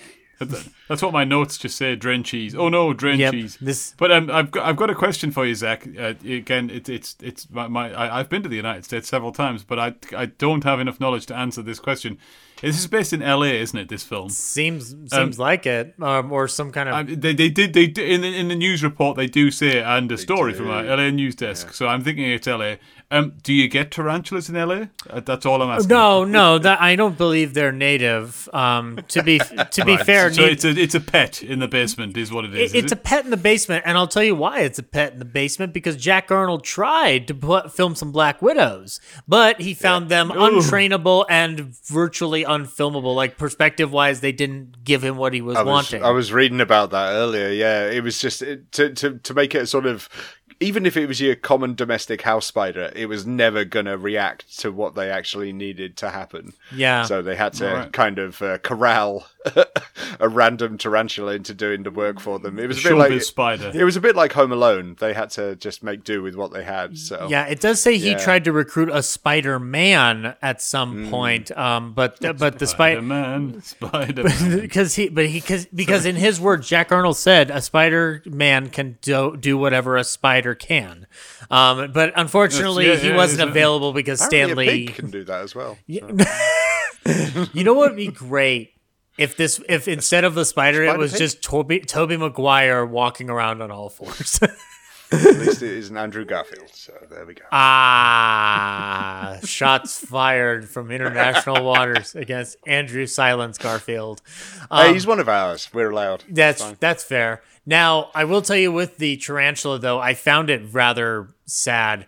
So like obviously they used multiple tarantulas, um, mostly directed by a puff of air. Um, so you puff a little air, poof, and then they get moving. Um, Puff the magic tarantula lives in the basement. Well, he does goes live where on a shelf, Wanted so- to.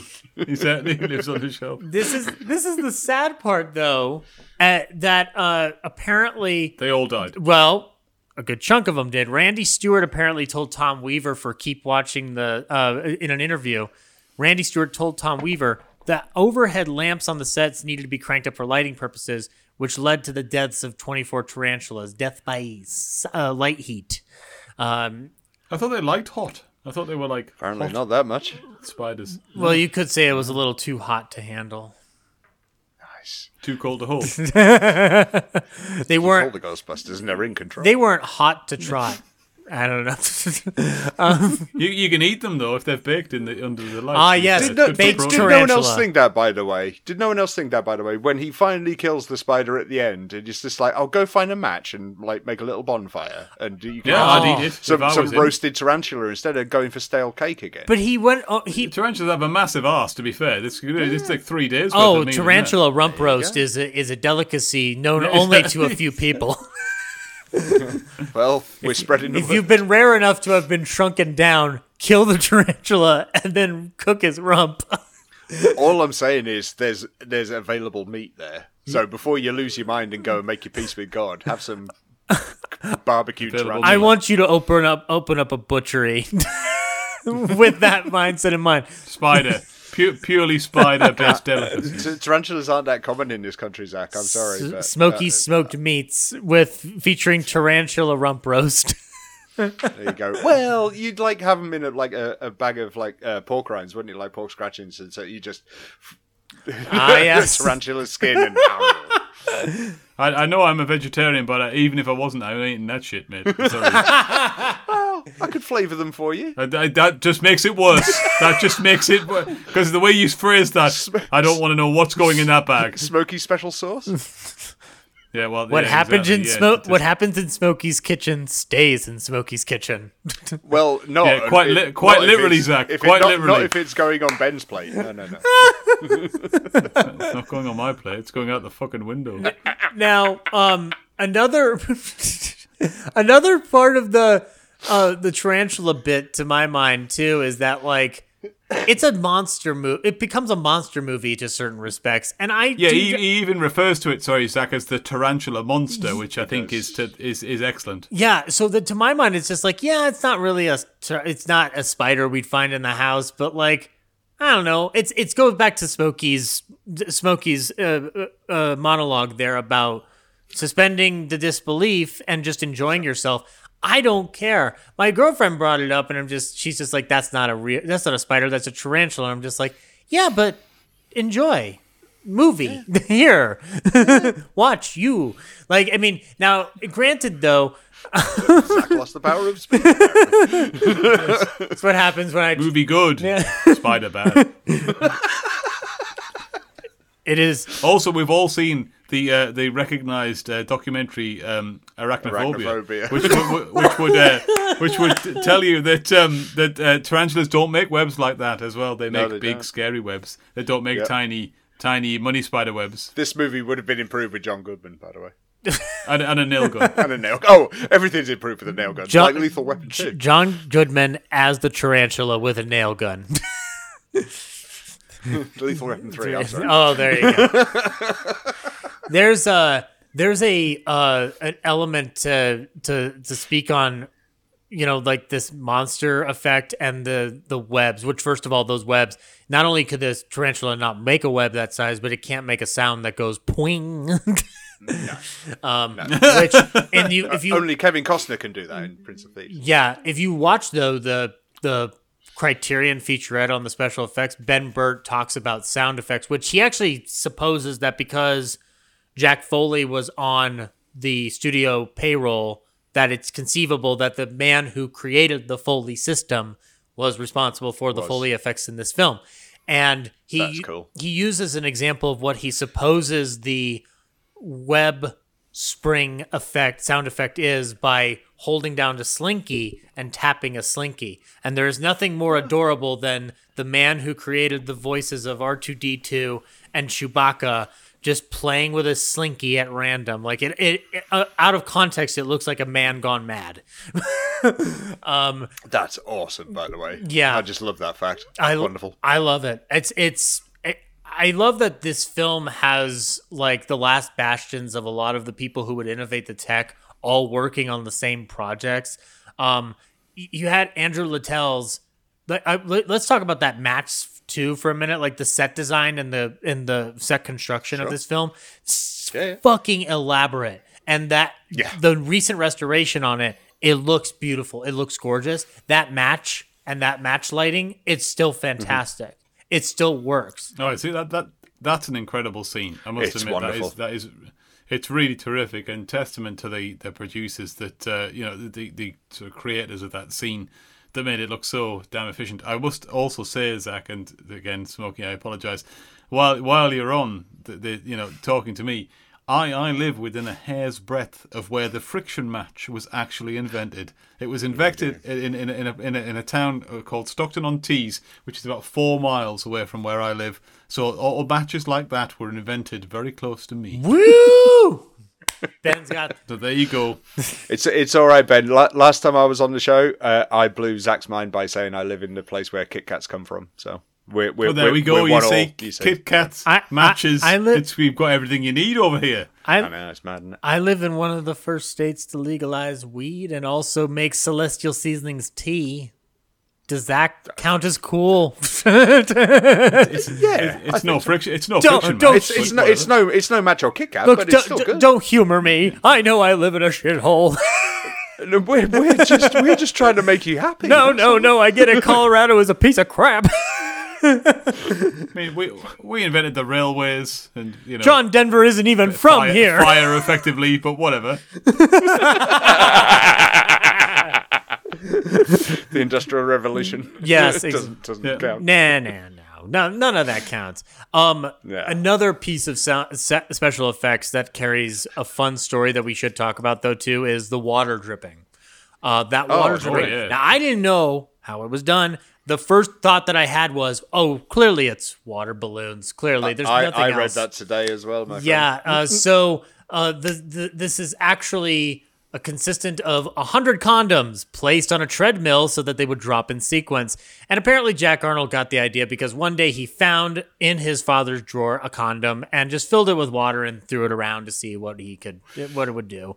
Um, Th- There's a, th- did you notice the shot though? Because once I read that um, about the, the sort of the uh, water-filled condoms thing, I was I was watching the the, the water scene with great interest. Mm-hmm. there's, a, there's a scene. There's a scene where a, a drop falls down and and he goes to catch it and he catches it and he obviously does because it obviously breaks in his hand and the water goes everywhere but he has to negotiate past the latex and then to drink the water out of his hand it's it's it's a minute moment it lasts maybe two three seconds but yeah if you watch it you can see him navigating so he doesn't ingest anything I'm thinking of. I'm thinking about a potential onset prank that I hope never happened.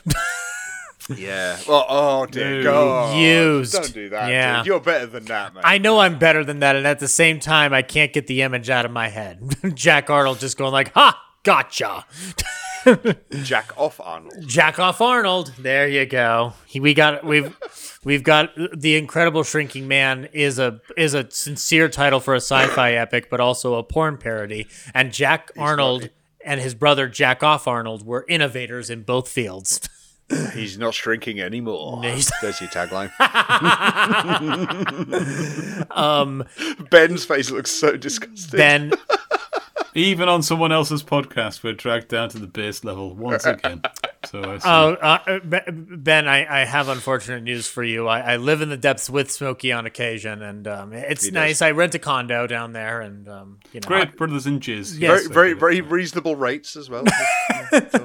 Yeah, shoot. I, I, I mean, at, at this point, with the economy the way it's going, like I'm gonna have to, I I'm gonna have to buckle down and get more property out there down in hell. um, d- get it, It's get, nice and cozy. Get it while it's good now, and then when the market tanks, Pronounced your.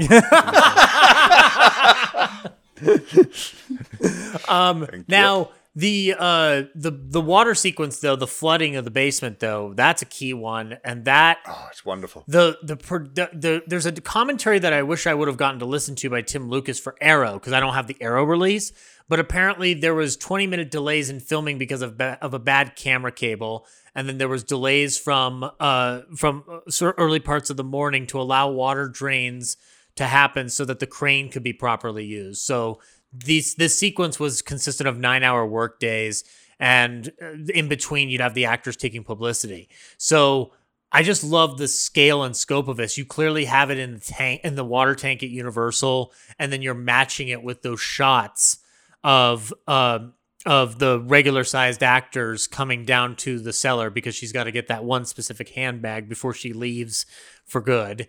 And it's just kind of remarkable to watch the scale and scope on an intimate level. Like this is the thing, like this movie takes place primarily in a basement. And yet it's treated with the same epic grandeur as maybe Cecil B. DeMille would with The Parting of a Red Sea. Like it's remarkable to look at how that scale and scope is approached. And that also falls in line with the sequence of him trying to get over that large gap between the paint the paint stick and the other side of the ledge to get to the cake.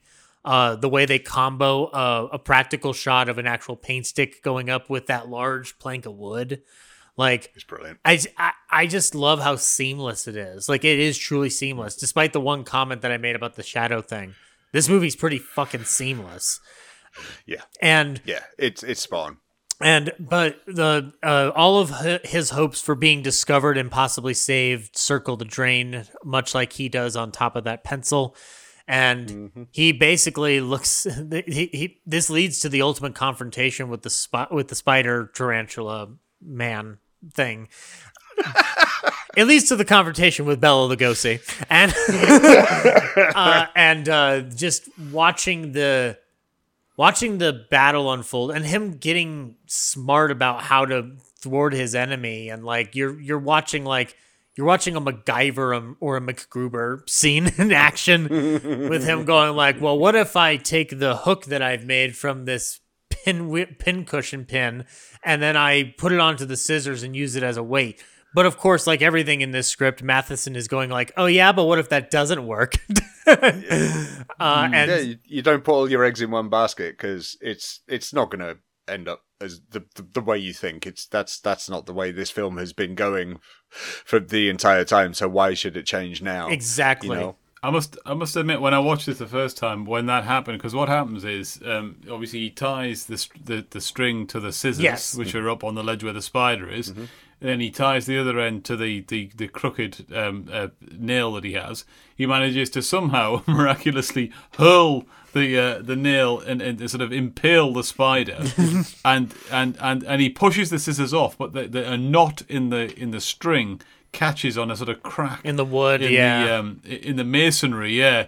So so the uh, the, the the, the the string snaps and the spider is, is is sort of still free. And I'm just watching this thinking, oh come on, give a little man a break. you know, let, you know, let him have one. Yeah. He's had none so far. Yeah. Well, actually, the the theme of him always finding some sort of dramatic irony come across his way will play pay off by the end here. Like, because it's one of my favorite things to think about not just from a film perspective, from a life perspective too. But um, so but he does defeat the spider with a nice good old stab, and you get a ton of blood, and it, that was cool. Yeah, it was nice. It was nice to watch that kind of like visceral, like albeit quaint violence coming off of the screen at that point. Like it's I love I love watching blood in early films prior to let's say a hammer or even the 60s with your buckets of blood this Sure. th- th- this is just a nice goopy drip down Yeah. and um I, I I appreciated how it all blends seamlessly with the visual effects like it's kind of like watching a Ray Harryhausen scene except instead of stop motion we're seeing an actual tarantula or some kind of puppetry get it by the end That that up POV as well. Yes. you know, looking directly at the at the abdomen and at the face of the spider Mhm. um, is is is a genius shot as well. Um, which I think you know you could you could level at uh, as previously mentioned arachnophobia, but also do you remember the film? Um, uh, Evolution as well. yes I do You remember that? You know that that to I me, love that movie. the- the- yeah, me too. I mean, but um, you know, caca. But um, that that shot at the end of that film, that, it's got to owe a lot a lot to this as well. It wouldn't surprise Um, me. if Ivan Reitman clearly watched enough uh, enough sci-fi and horror from that Oh, era to influence much of his career. Very much so. Go on, Ben. What were you about to say? Go on. Unfortunately, I watched that film in the last month, and it is one of the most sexist, awful films that I've had to. Un, un, un, I, I loved that film the first few times, but I watched it with it with 21st century sensibilities, and it is a very deeply uncomfortable watch. Oh, really? But, um, yeah, it, it, the, the female characters are not treated well in that film at all. Yeah. Um, but anyway, the um, what I would say is about the going back to the the better film um, is that. Uh, uh, th- what we get is a sort of clinical, um, sort of uh, sanitized death. So yeah, one one nail and the spider's dead. Suits the film down at the ground because yeah, nail up there, bit of goo, it's gone. You mission could say he accomplished. nailed it. Perfect. You could say he nailed it. It- it- we, we, we, we could let's not say that, but we could say that. Um, uh, yeah, but it, and then it, it, it, it opens us up for um for the for the, the, the last sort of minute of the film, which is Welcome to making a podcast with Ben. Zach. I love. Oh my God, Ben! Thank you for putting me in my place. It took. It's, It it's took fine. Now what I'm here to roughly 80 episodes for somebody to finally say enough. Just know. It's all right. I've I've worked with the best stroke worst, so it's uh it's fine. You you you choose which is which. Yeah. No, it depends it depends which way the wind's blowing. Well, this is apparently. true. But, uh, Ah. But no, Go anyway, Ben. yeah, Sorry, keep going. on. I'm sorry. Yeah. No, all I was going to say was which which leads us to the last min, literally the last minute of the film, which is is where things take a philosophical turn. Mm-hmm. Yeah, the the the context for it is prior to this, he does see this little opening in the um in the basement that's like a Basement. little g- little uh, grate. It's like a it's like a vent, isn't it? Vent, yeah. it's- And he and he'd seen he'd seen a bird out there before, and he tried to feed it a bit of cake, and it wasn't having any of it. And then he shakes it and laughs with pain. like Yeah, yeah, um, yeah. And this is, as you say, this always all goes very philosophical. And if you wanted to, which we're not going to, well, I'm not going to, but you could get very theological about this. And there are very many arrows that point it uh, towards that way. In fact, the entire film does, from pretty much beginning to end. Um, whereas I, I'm going to resist from doing so and just sort of say that it's in fact, no. I'm going to ask you to. It's not my show, but I'm going to ask you to a question. Um, do, do you like the ending? That's it. Basic question. Do you like this ending, I do. Ben? I, I, I do. Yeah, I, I mean, I think that it, it's you know, i am not going to ex- expand too much, but I think it's the only logical conclusion mm. that it satisfactorily can come to is so much that he, he, he basically dissolves into being sort of a, a molecular level and basically smurges into the universe, and it's basically saying that we're all part of something. And reg- I, I, I take your criticisms on board, Smokes, you know, knowing you and knowing what you're saying about the sort of theological thing. Mm-hmm. But I honestly don't think it's like a religious thing. It's just a kind of it goes down that base thing of we came from something, we go back to something, mm. and look, oh, I in my in my death throes or my my sort of shrinking throes, I realize that I'm I'm part of something and I'm about to return to it. Yeah. That's, that's all I got yeah. from it. I got, no, that's fair enough. I got I got the I got this optimism out of pessimism angle on things that doesn't carry with it a theological realm. I think the closest that I find any uh, allusion to theological for my interpretation of it is just when he says the word God in the monologue. Like yeah, God has right. no zero or God's silver tapestry. Those things do not enter to me the, the theological realm. It has to more do with I guess the scientific and the cosmic with the idea that like, well, okay, this universe is fucking huge, uh, mm-hmm. to put it bluntly. So, of course, there is no f- true limitation to what we know and can conceive. So, just because he's shrinking into the infinitesimal does not mean he's going to die necessarily. And I think, oddly enough, a film that is heavily inspired by this, which is the Ant Man films that have been put out by Marvel, I think have given me the base concept to ingest this ending on a level that isn't theological. And it has everything to do with the idea of different realms and dimensions because they literally go like they literally shrink down to to the quantum realm in order to pick up Michelle Pfeiffer because w- why wouldn't you want to do that? Um, well, we all would. yes, we all di- we all try to do it every day. And we keep failing. Um, yeah. But uh, my point being though, like I kind of look at it as like you know, he's had every fucking little thing thrown at him in the form of dramatic irony, frustration. You know how you're walking through life and you think, oh my God, it cannot get any worse today, and then something else happens, or you feel mm. like things, the world is conspiring against you. And he comes to this revel- this form of acceptance that he obtains by the end, having conquered his world he knows that it's all for nothing because he's going to dwindle into nothing. It's like the idea of like, oh, we're gonna die anyway, so what does it matter? He yeah. he learns in a weird way. He learns to not become a nihilist, but um, I I think that there's a part of it to me is just like no, like I the part of my acceptance of what my fate is is the potential to know that my fate in this world is sealed, but that doesn't mean that another world won't be able to carry my ability and my uh, and my and my form. And in a, in a certain sense, it's just like how big is this world, this universe that something like that couldn't not exist? And I I, mm-hmm. I take something like very optimistic out of it. Like there's a, there's affirmation to be found. I don't find it in the idea of like I'm going to heaven. Uh, I more look at it from the idea of just like you know nothing really ever ends. This thing, the the ball keeps on spinning. It's like the Galaxy song and uh, Meaning of Life. This universe keeps on expanding and expanding in all the mm-hmm. directions it can whiz. And I kind of look at it from that perspective. Like we're one tiny piece of a larger puzzle, but once you start to see that how big the puzzle is, it gives you hope. Um, mm-hmm. So that's how I look at it without bringing uh, uh, the the Jesus into the the whole scenario. Um, but also, I do think that it's just it's a nice contemplation to have within this nuclear family '50s aesthetic of just like you know like how how much does this construct matter? How much does this idea of what I'm supposed to do and supposed to be really matter in the grand scheme of a cosmos?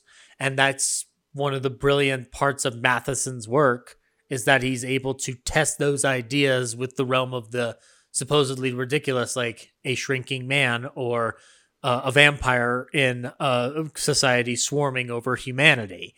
Like these are questions that he's able to ask with things like this. And the logical conclusion, as Ben pointed out, this is the only logical conclusion in my mind because if you if you give him a cure, which Universal wanted really badly, Yeah. to which Jack Arnold said, "Uh, fuck no, over my dead body." Um, Yeah. he didn't say the word fuck. I don't know. Maybe he did. He did. It'd be great. He did. Over my fucking dead body, you fuckers. Listen to me.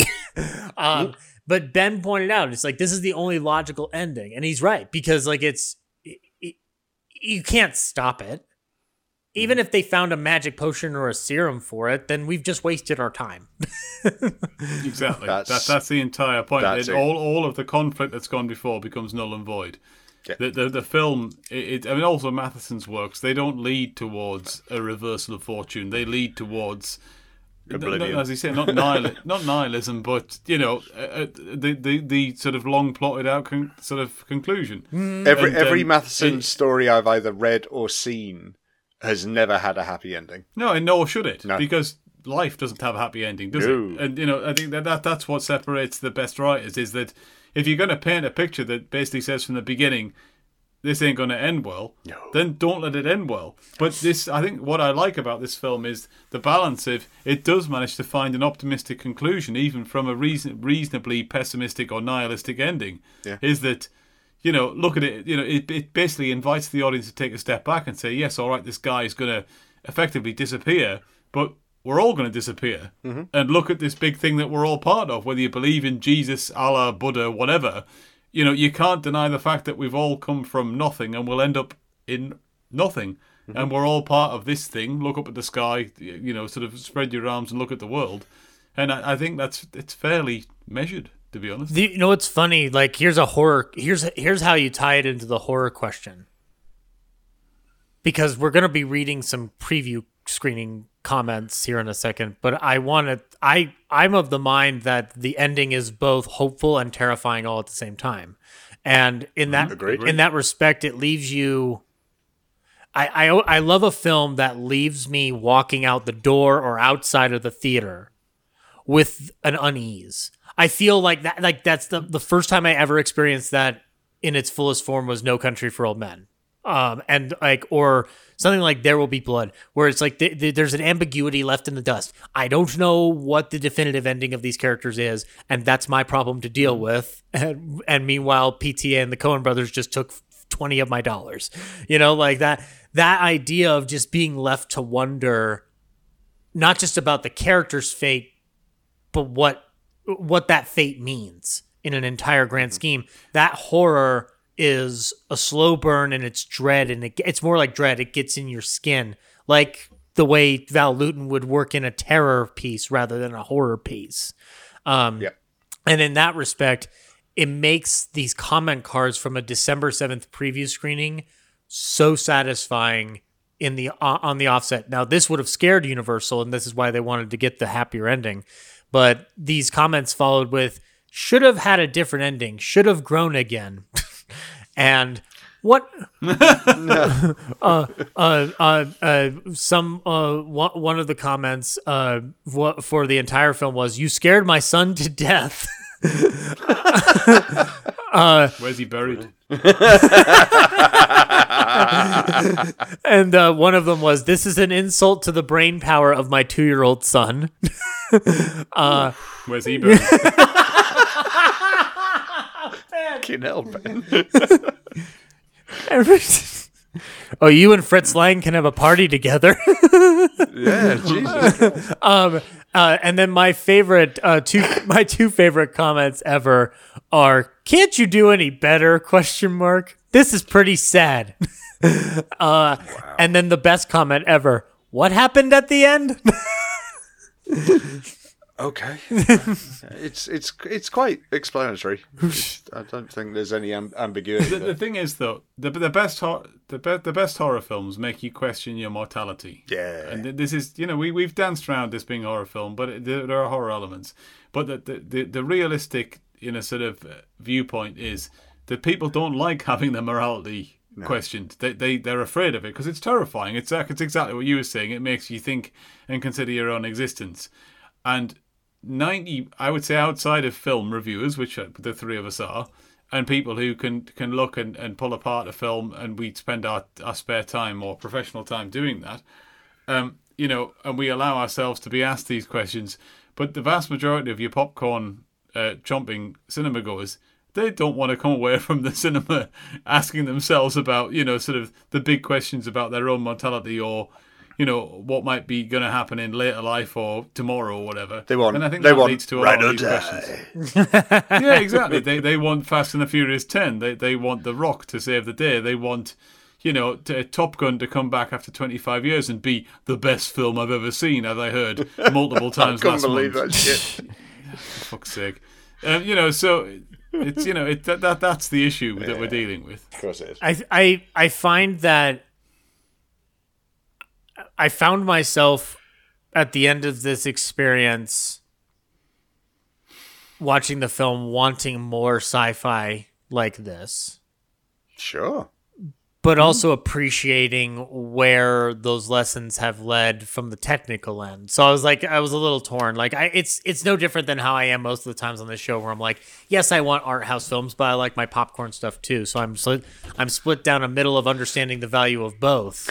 Not being snobby, you know, we're, we're not saying that, that there are only there is only room for, for art movies and there, there isn't any room for popcorn films. Of course, there are. room- Oh yeah, of course there is. But but sometimes, uh, as Ben says, you know, you get to the end of a of a horror movie, and I, I'll agree this is a horror film. You get to the end of it, and if it leaves you with just sort of going, "Fucking hell," you know, that's making me think.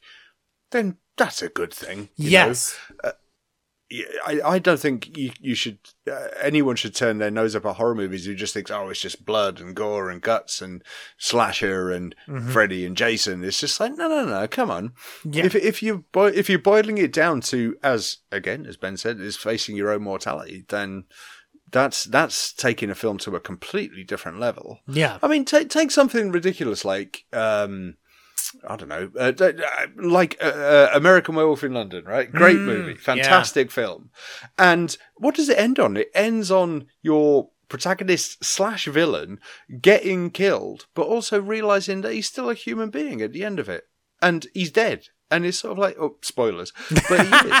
And and and, that, and that, that brings you back to your own mortality as well. And so th- th- there's room for all of these things when you're watching a film like this. Yeah. And and let's not beat too much around the bush. This is a fantastic film, by the way. Yeah, no, it is. Wonderful It's a five star film for me, hands down. Mm. Um, uh, the we we have uh, uh, we have like a we actually have a range of uh of folks who uh, either loved the film or hated the film. The the Philip K. Scheuer of the Los Angeles Times called it a fantastic exercise in imagination, as terrifying as it is funny. Uh, while as whereas our arch enemy Bosley Crowther of the New York Times panned the film, uh, saying that unless a viewer is addicted to freakish ironies, the unlikely spectacle of Mr. Williams losing an inch of height each week while his wife, Randy Stuart, looks on helplessly will become tiresome before Universal has emptied its lab of science fiction cliches. A yuck! Do you know Randy Stuart was brilliant in this? By the way, She is, We, we should we should point that out. She's great. Yeah, she doesn't get talked a lot about in the concept because I mean, well, we, we we literally saw that record. Like Grant Williams is all over this movie. She she even I mean the dialogue even points to it. Like I can't imagine what she's going through, or I know Mm. I guess this has been hard on her. Like she's having to play that line that any spouse goes through when when a loved one is ill and you have to take care of them you Mm-hmm. know the tightrope you're walking on uh to Yeah. to make them happy and brilliant. yeah it's it's phenomenal she doesn't Yeah. and i i actually love how she's trying to talk herself into thinking that he's still alive when she's talking to the brother charlie It's it's a surprisingly understated performance as well for what could be your typical B movie sci-fi um, f- uh, damsel in Spouse. distress spouse kind of role. yeah Um, and she and she, uh, you know, she she plays it uh, exceptionally well. I I think she deserves a hell of a lot of credit for this role. I agree. And within that, we we we know where we've talked a little bit about some places where this film's influence has uh, f- f- borne fruit, and the film was successful enough that it had a wide range of exposure. I mean this the film did pretty well in its box office. And Joe Dante, in one of the uh, interviews that was done for this criterion, was like, this movie wasn't like a bonanza success, but it was successful enough. There's records showing that it held a pretty strong eighteen thousand dollar opening at one of the theaters that it was that, that it was engaged at, um, and it kept getting and it kept getting shown on television, um, but um, uh, but not as often as other films. Um, it was re-released in 1964. Um, it seems like its Laserdisc and VHS releases is where everything kicks off to full circle. But people who remembered the film never forgot it. Clearly, to the point where you would make a movie like The Incredible Shrinking Woman, Joel Schumacher's film. Sure. Um, and I mean, The Amazing Colossal Man and Attack of the 50 Foot Woman are reversing this whole concept. Like, so yeah. we're still playing in that in that sandbox. Um, this film apparently was they they did attempt to remake this at one point in 2003 with Keenen Ivory Wayans directing and Eddie Murphy starring. Um, I remember I remember reading about that that Eddie Murphy was going to be doing this. I'm I'm I'm shocked that that didn't actually get made. It seems like that would have been a better solution than Pluto Nash, but uh, I'm not here to bash Pluto Nash today. Um, as of 2013, before Richard Matheson's death, there was work on them uh, together creating a newer version uh, that would actually have nanotechnology being placed into this whole realm. Uh, but uh, Matheson's death in 2013, I think that's put the project at some kind of a standstill.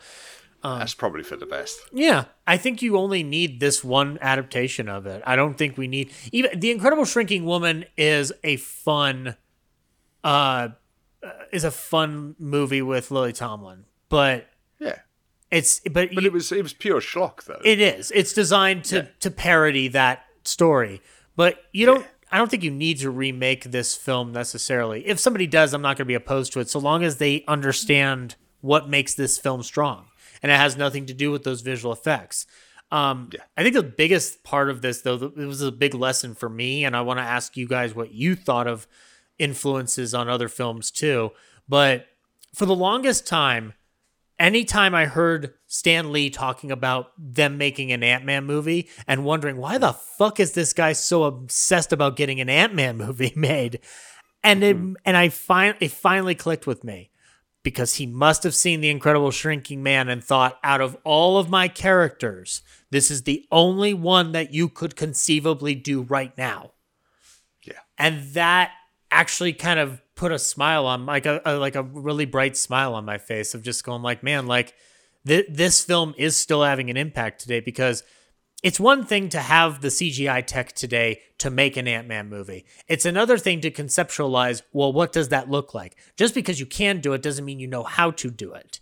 And I think if you don't have obviously if you don't have the incredible shrinking man, you don't have the concepts that can carry into the MCU with Ant-Man uh, or Ant-Man and the Wasp just mm-hmm. going off of that concept of like, well, what does perceptive, what does perception look like when you are shrunken? What is, what like, what do you have in range? Like, how does, how does size compare? These are ideas that have to be fleshed out somewhere. And Universal and Jack Arnold and Richard Matheson all came together and gave us an example of it. A really very solid so. example that makes us question our very existence by the end of the movie. yeah. Um, Absolutely. For your for your own purposes, what where do you find the film's strongest influence today between you two? Is it in the visual effects or is it in the the, the way it carries a sci-fi tale? Hmm. It's good good question. Well, for me, yeah, sorry, Smokes, while you're thinking, I mean, in terms of legacy, sadly, I think story wise, I, I can't argue that it that I I think that it's it's sort of transcended into you know an influence that I can think of. I think the visuals are its legacy, um, and that, that's not a negative point. Uh, that's a good point. But I mean, the film that instantly springs to mind every time I watch this is ah. Honey, I Shrunk the Kids. And I mean, and, and it's, it's it's yeah, you can dismiss it as a you know a fact, but that, that was a hugely influential film at the time. I mean, it it, it had a, a, a Disney um, sort of uh, uh, experience produced on the back of it. Uh, it was a big. It was a big. Obviously, had several sequels. It was a big film when I was a kid, um, and watching this back now, that's the film that effectively Honey I Shrunk the Kids is the Incredible Shrinking Man for the sort of the generation whatever I am X Y Um, Z I lose track. It's whatever uh, symbol Elon Musk put in front of his child's name. I don't know. That's your generation. uh, no, I get what you're saying. Like it's, I, you know, I, I, f- I would like to hope though that the ideas of the story become more prevalent down the line beyond just the visual realm because of its ability to have a, a wider reach thanks to Criterion or whatever or Arrow in the UK and whatnot. We're at a point right now where like if you're if you're making a film, you're going. y- There's no mid budget. There's no mid budget film anymore, uh, unless it's on the streaming service. But if a filmmaker going to film school today picks up this film because it's on the Criterion collection because that label carries cachet among film nerds, and they start looking into the deeper parts of this, I'd like to see more concepts like what Matheson's tackling bear fruit in future sci-fi horror films or drama films for that matter.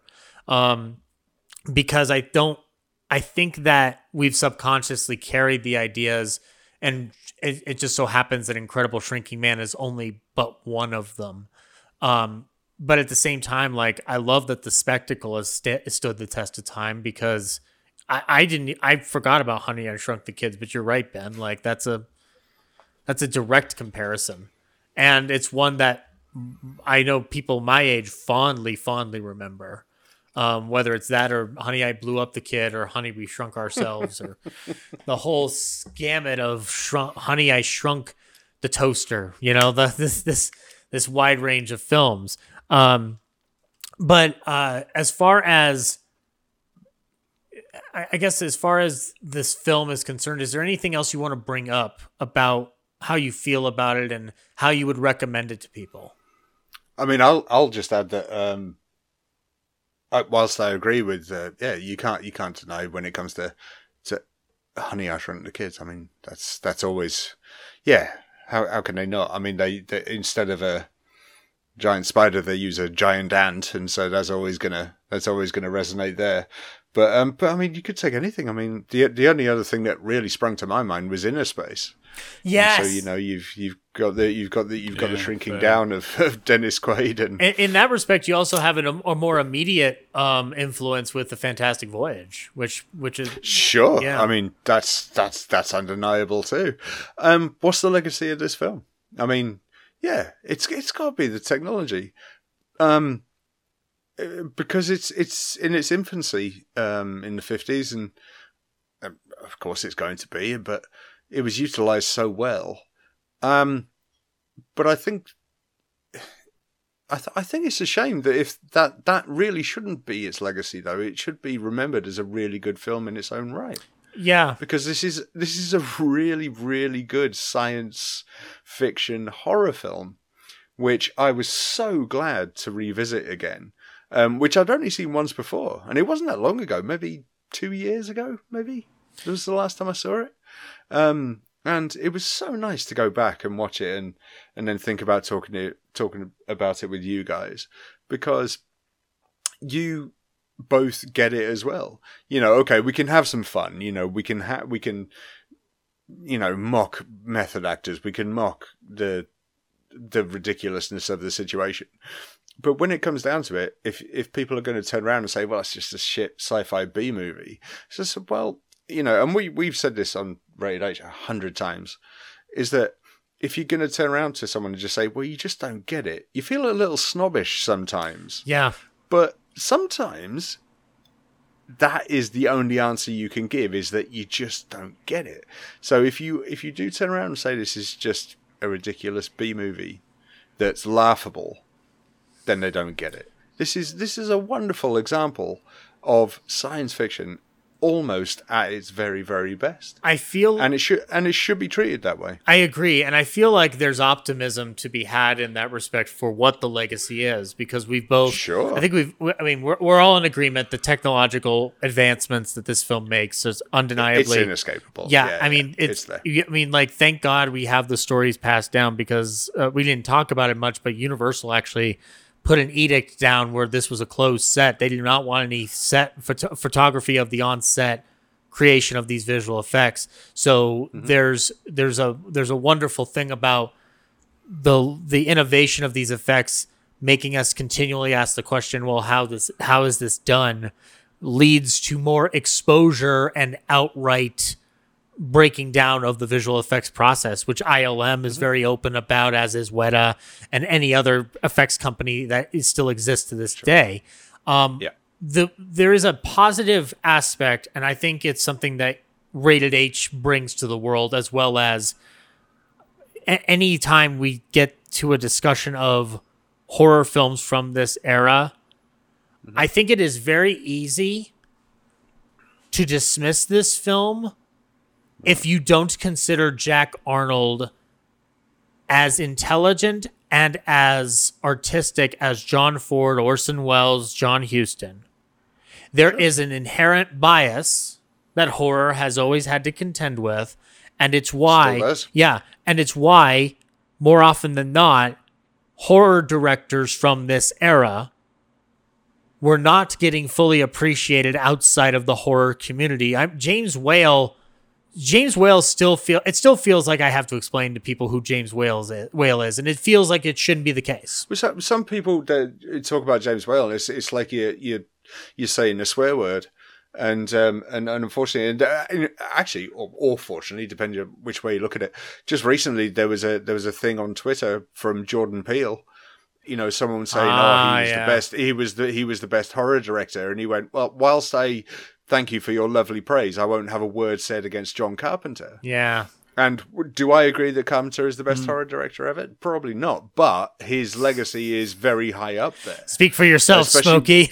Well, especially I know I know I've got two big Carpenter fans here, and I'm a big Carpenter fan as well. Yeah. but is High he the best? fives, Mm, Ben. maybe. yeah. I, I, hey, look, I'm I'm hanging, I'm up here, but um, but but it but it also but it comes to the fact that, uh, that that when you're talking about horror movies and you're talking about horror directors, okay, are you are you gonna overlook? I mean. Let's talk about the current crop there just for a second. You're going to talk about Ari Aster. You're going to talk about Jordan Peele, or you're going to go back a little bit more and you're going to you're you going to just discount Sam Raimi? Are you going to you know are you going to just discount John Landis? Are you you know there are so many of these Yeah. wonderful horror directors out there who just exactly the same as, as this film did that brought so many things to the forefront and to just discount it because it's horror that's that's us backwards. There's that why would you do that? Yeah, not just, just horror, because it's a horror movie. not just horror, but also in in some cases sci-fi properties from this Sure, particular from this particular era in in in in question because I think that Jack Arnold would have been only relegated to these circles were it not for the fact that there is a huge collection of films that he created, whether it be Western, horror, sci fi, or noir, that put him in the realm of a Curtiz uh, or a Wyler, where the studio assigned directors were tasked with doing any and all genre asked of them. It just so happens that what Arnold was asked to do more often than not at Universal, especially, were the sci fi and horror films. And I feel like Incredible Shrinking Man is a testament to the fact of just because somebody hasn't talked about them in a way that we talk about Spielberg or Scorsese or Coppola or Welles, Ford, Wyler, George Stevens does not mean they are worthless. And anytime you hear the word a studio director or an assignment director, that's not a dirty word. More often than not, the studio's bringing them on because they have an artistry to them.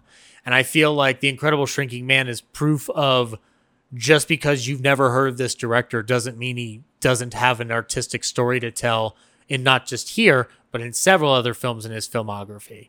Um, and I was very happy to have both of you on to shed a light on Jack Arnold, to shed a light on this film, and to bring your lovely sensibilities in how you break down horror films and tales of the bizarre to the ballyhoo. Um, Ben, It's been our pleasure. Ben, this was Ben. This pleasure. was your first ride on the show. I don't want it to be the last. I want you back, as with you, Smokey.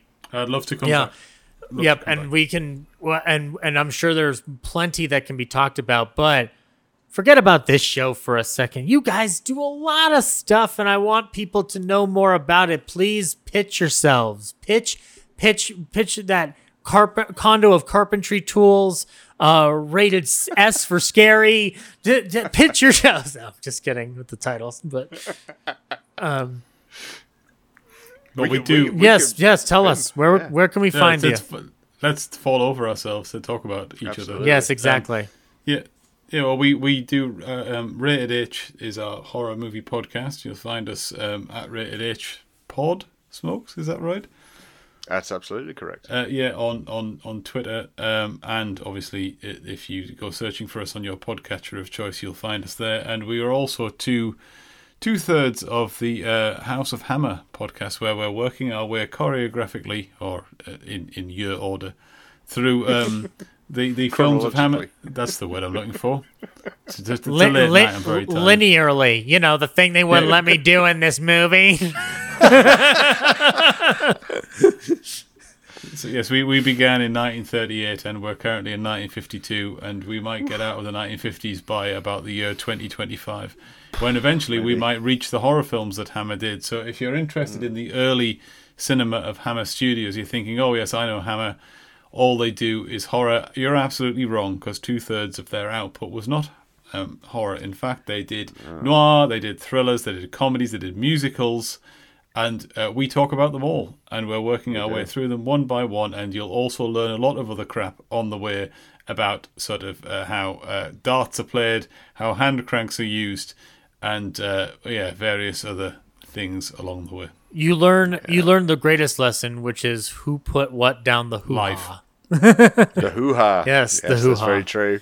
Yeah. And we and we will and we will say this again, Zach. You are coming on Rated H. That is an open invitation to come on Rated H and talk some horror with us. Yay! I'll do it. I'll do it. I know. I, I I'm excited. You tell me what. I'll I'll I'll fly. No, I won't fly, and I can't afford that. No, no. I'll come here through the magic of a computer room. hey, I'll Right, use I, I'm telling you right now, it's not going to be a Bela Lugosi movie. Okay. Damn it! Just shelve that one. Fuck you, Smokey. Are you jealous of my talent? I certainly am, mate. jealous of something. Mhm. Your damn your right. your excuse for insanity is very appealing, especially in the workplace. um, thank you for thank you, gentlemen, for coming on for this. And I and actually.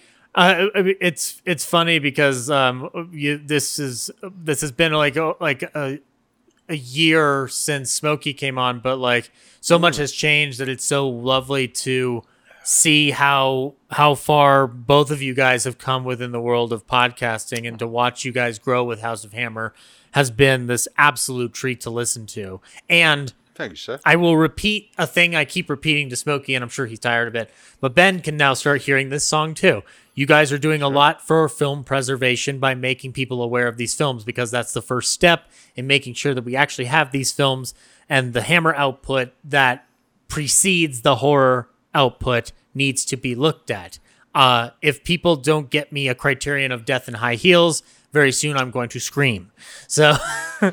Oh, it's the uh, the Rossiter case as well. Blew you away. Rossiter too, case, I yeah. remember. So, And I, I, Great- great movie. I, am not a snob either. Criterion can also put out River Patrol, and we'll be just fine. um, and sporting love sporting, sporting.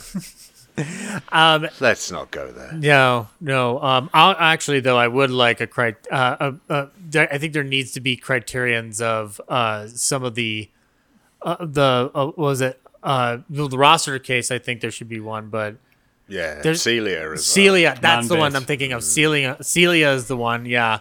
Um, and the Paul Robeson one too, yeah. That needs. Oh, to be- Song of Freedom. Song of Freedom. Freedom needs to happen, yeah.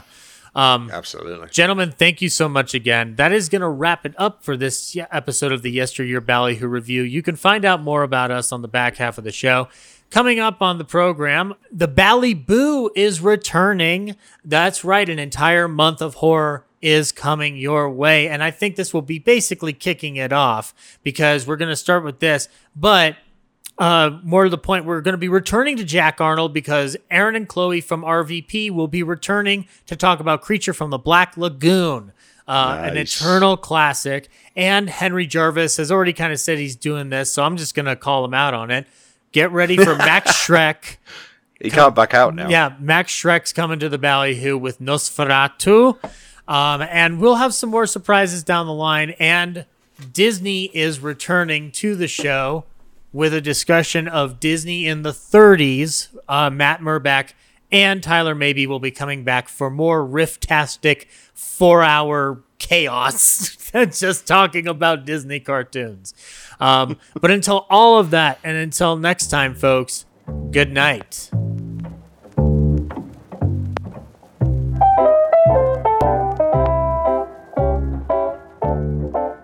This concludes tonight's episode of Yesteryear Ballyhoo Review. Remember, you can follow us on Twitter at Ballyhoo Review and on Instagram at Ballyhoo Review Pod. Our theme was composed by Matty Ghost. Be sure to check out more of his music on Twitch. Our announcer was Henry Jarvis. Look for him on the Real Nerds podcast. This is Zach signing off. Stay tuned for Jack Benny, who follows immediately after station identification.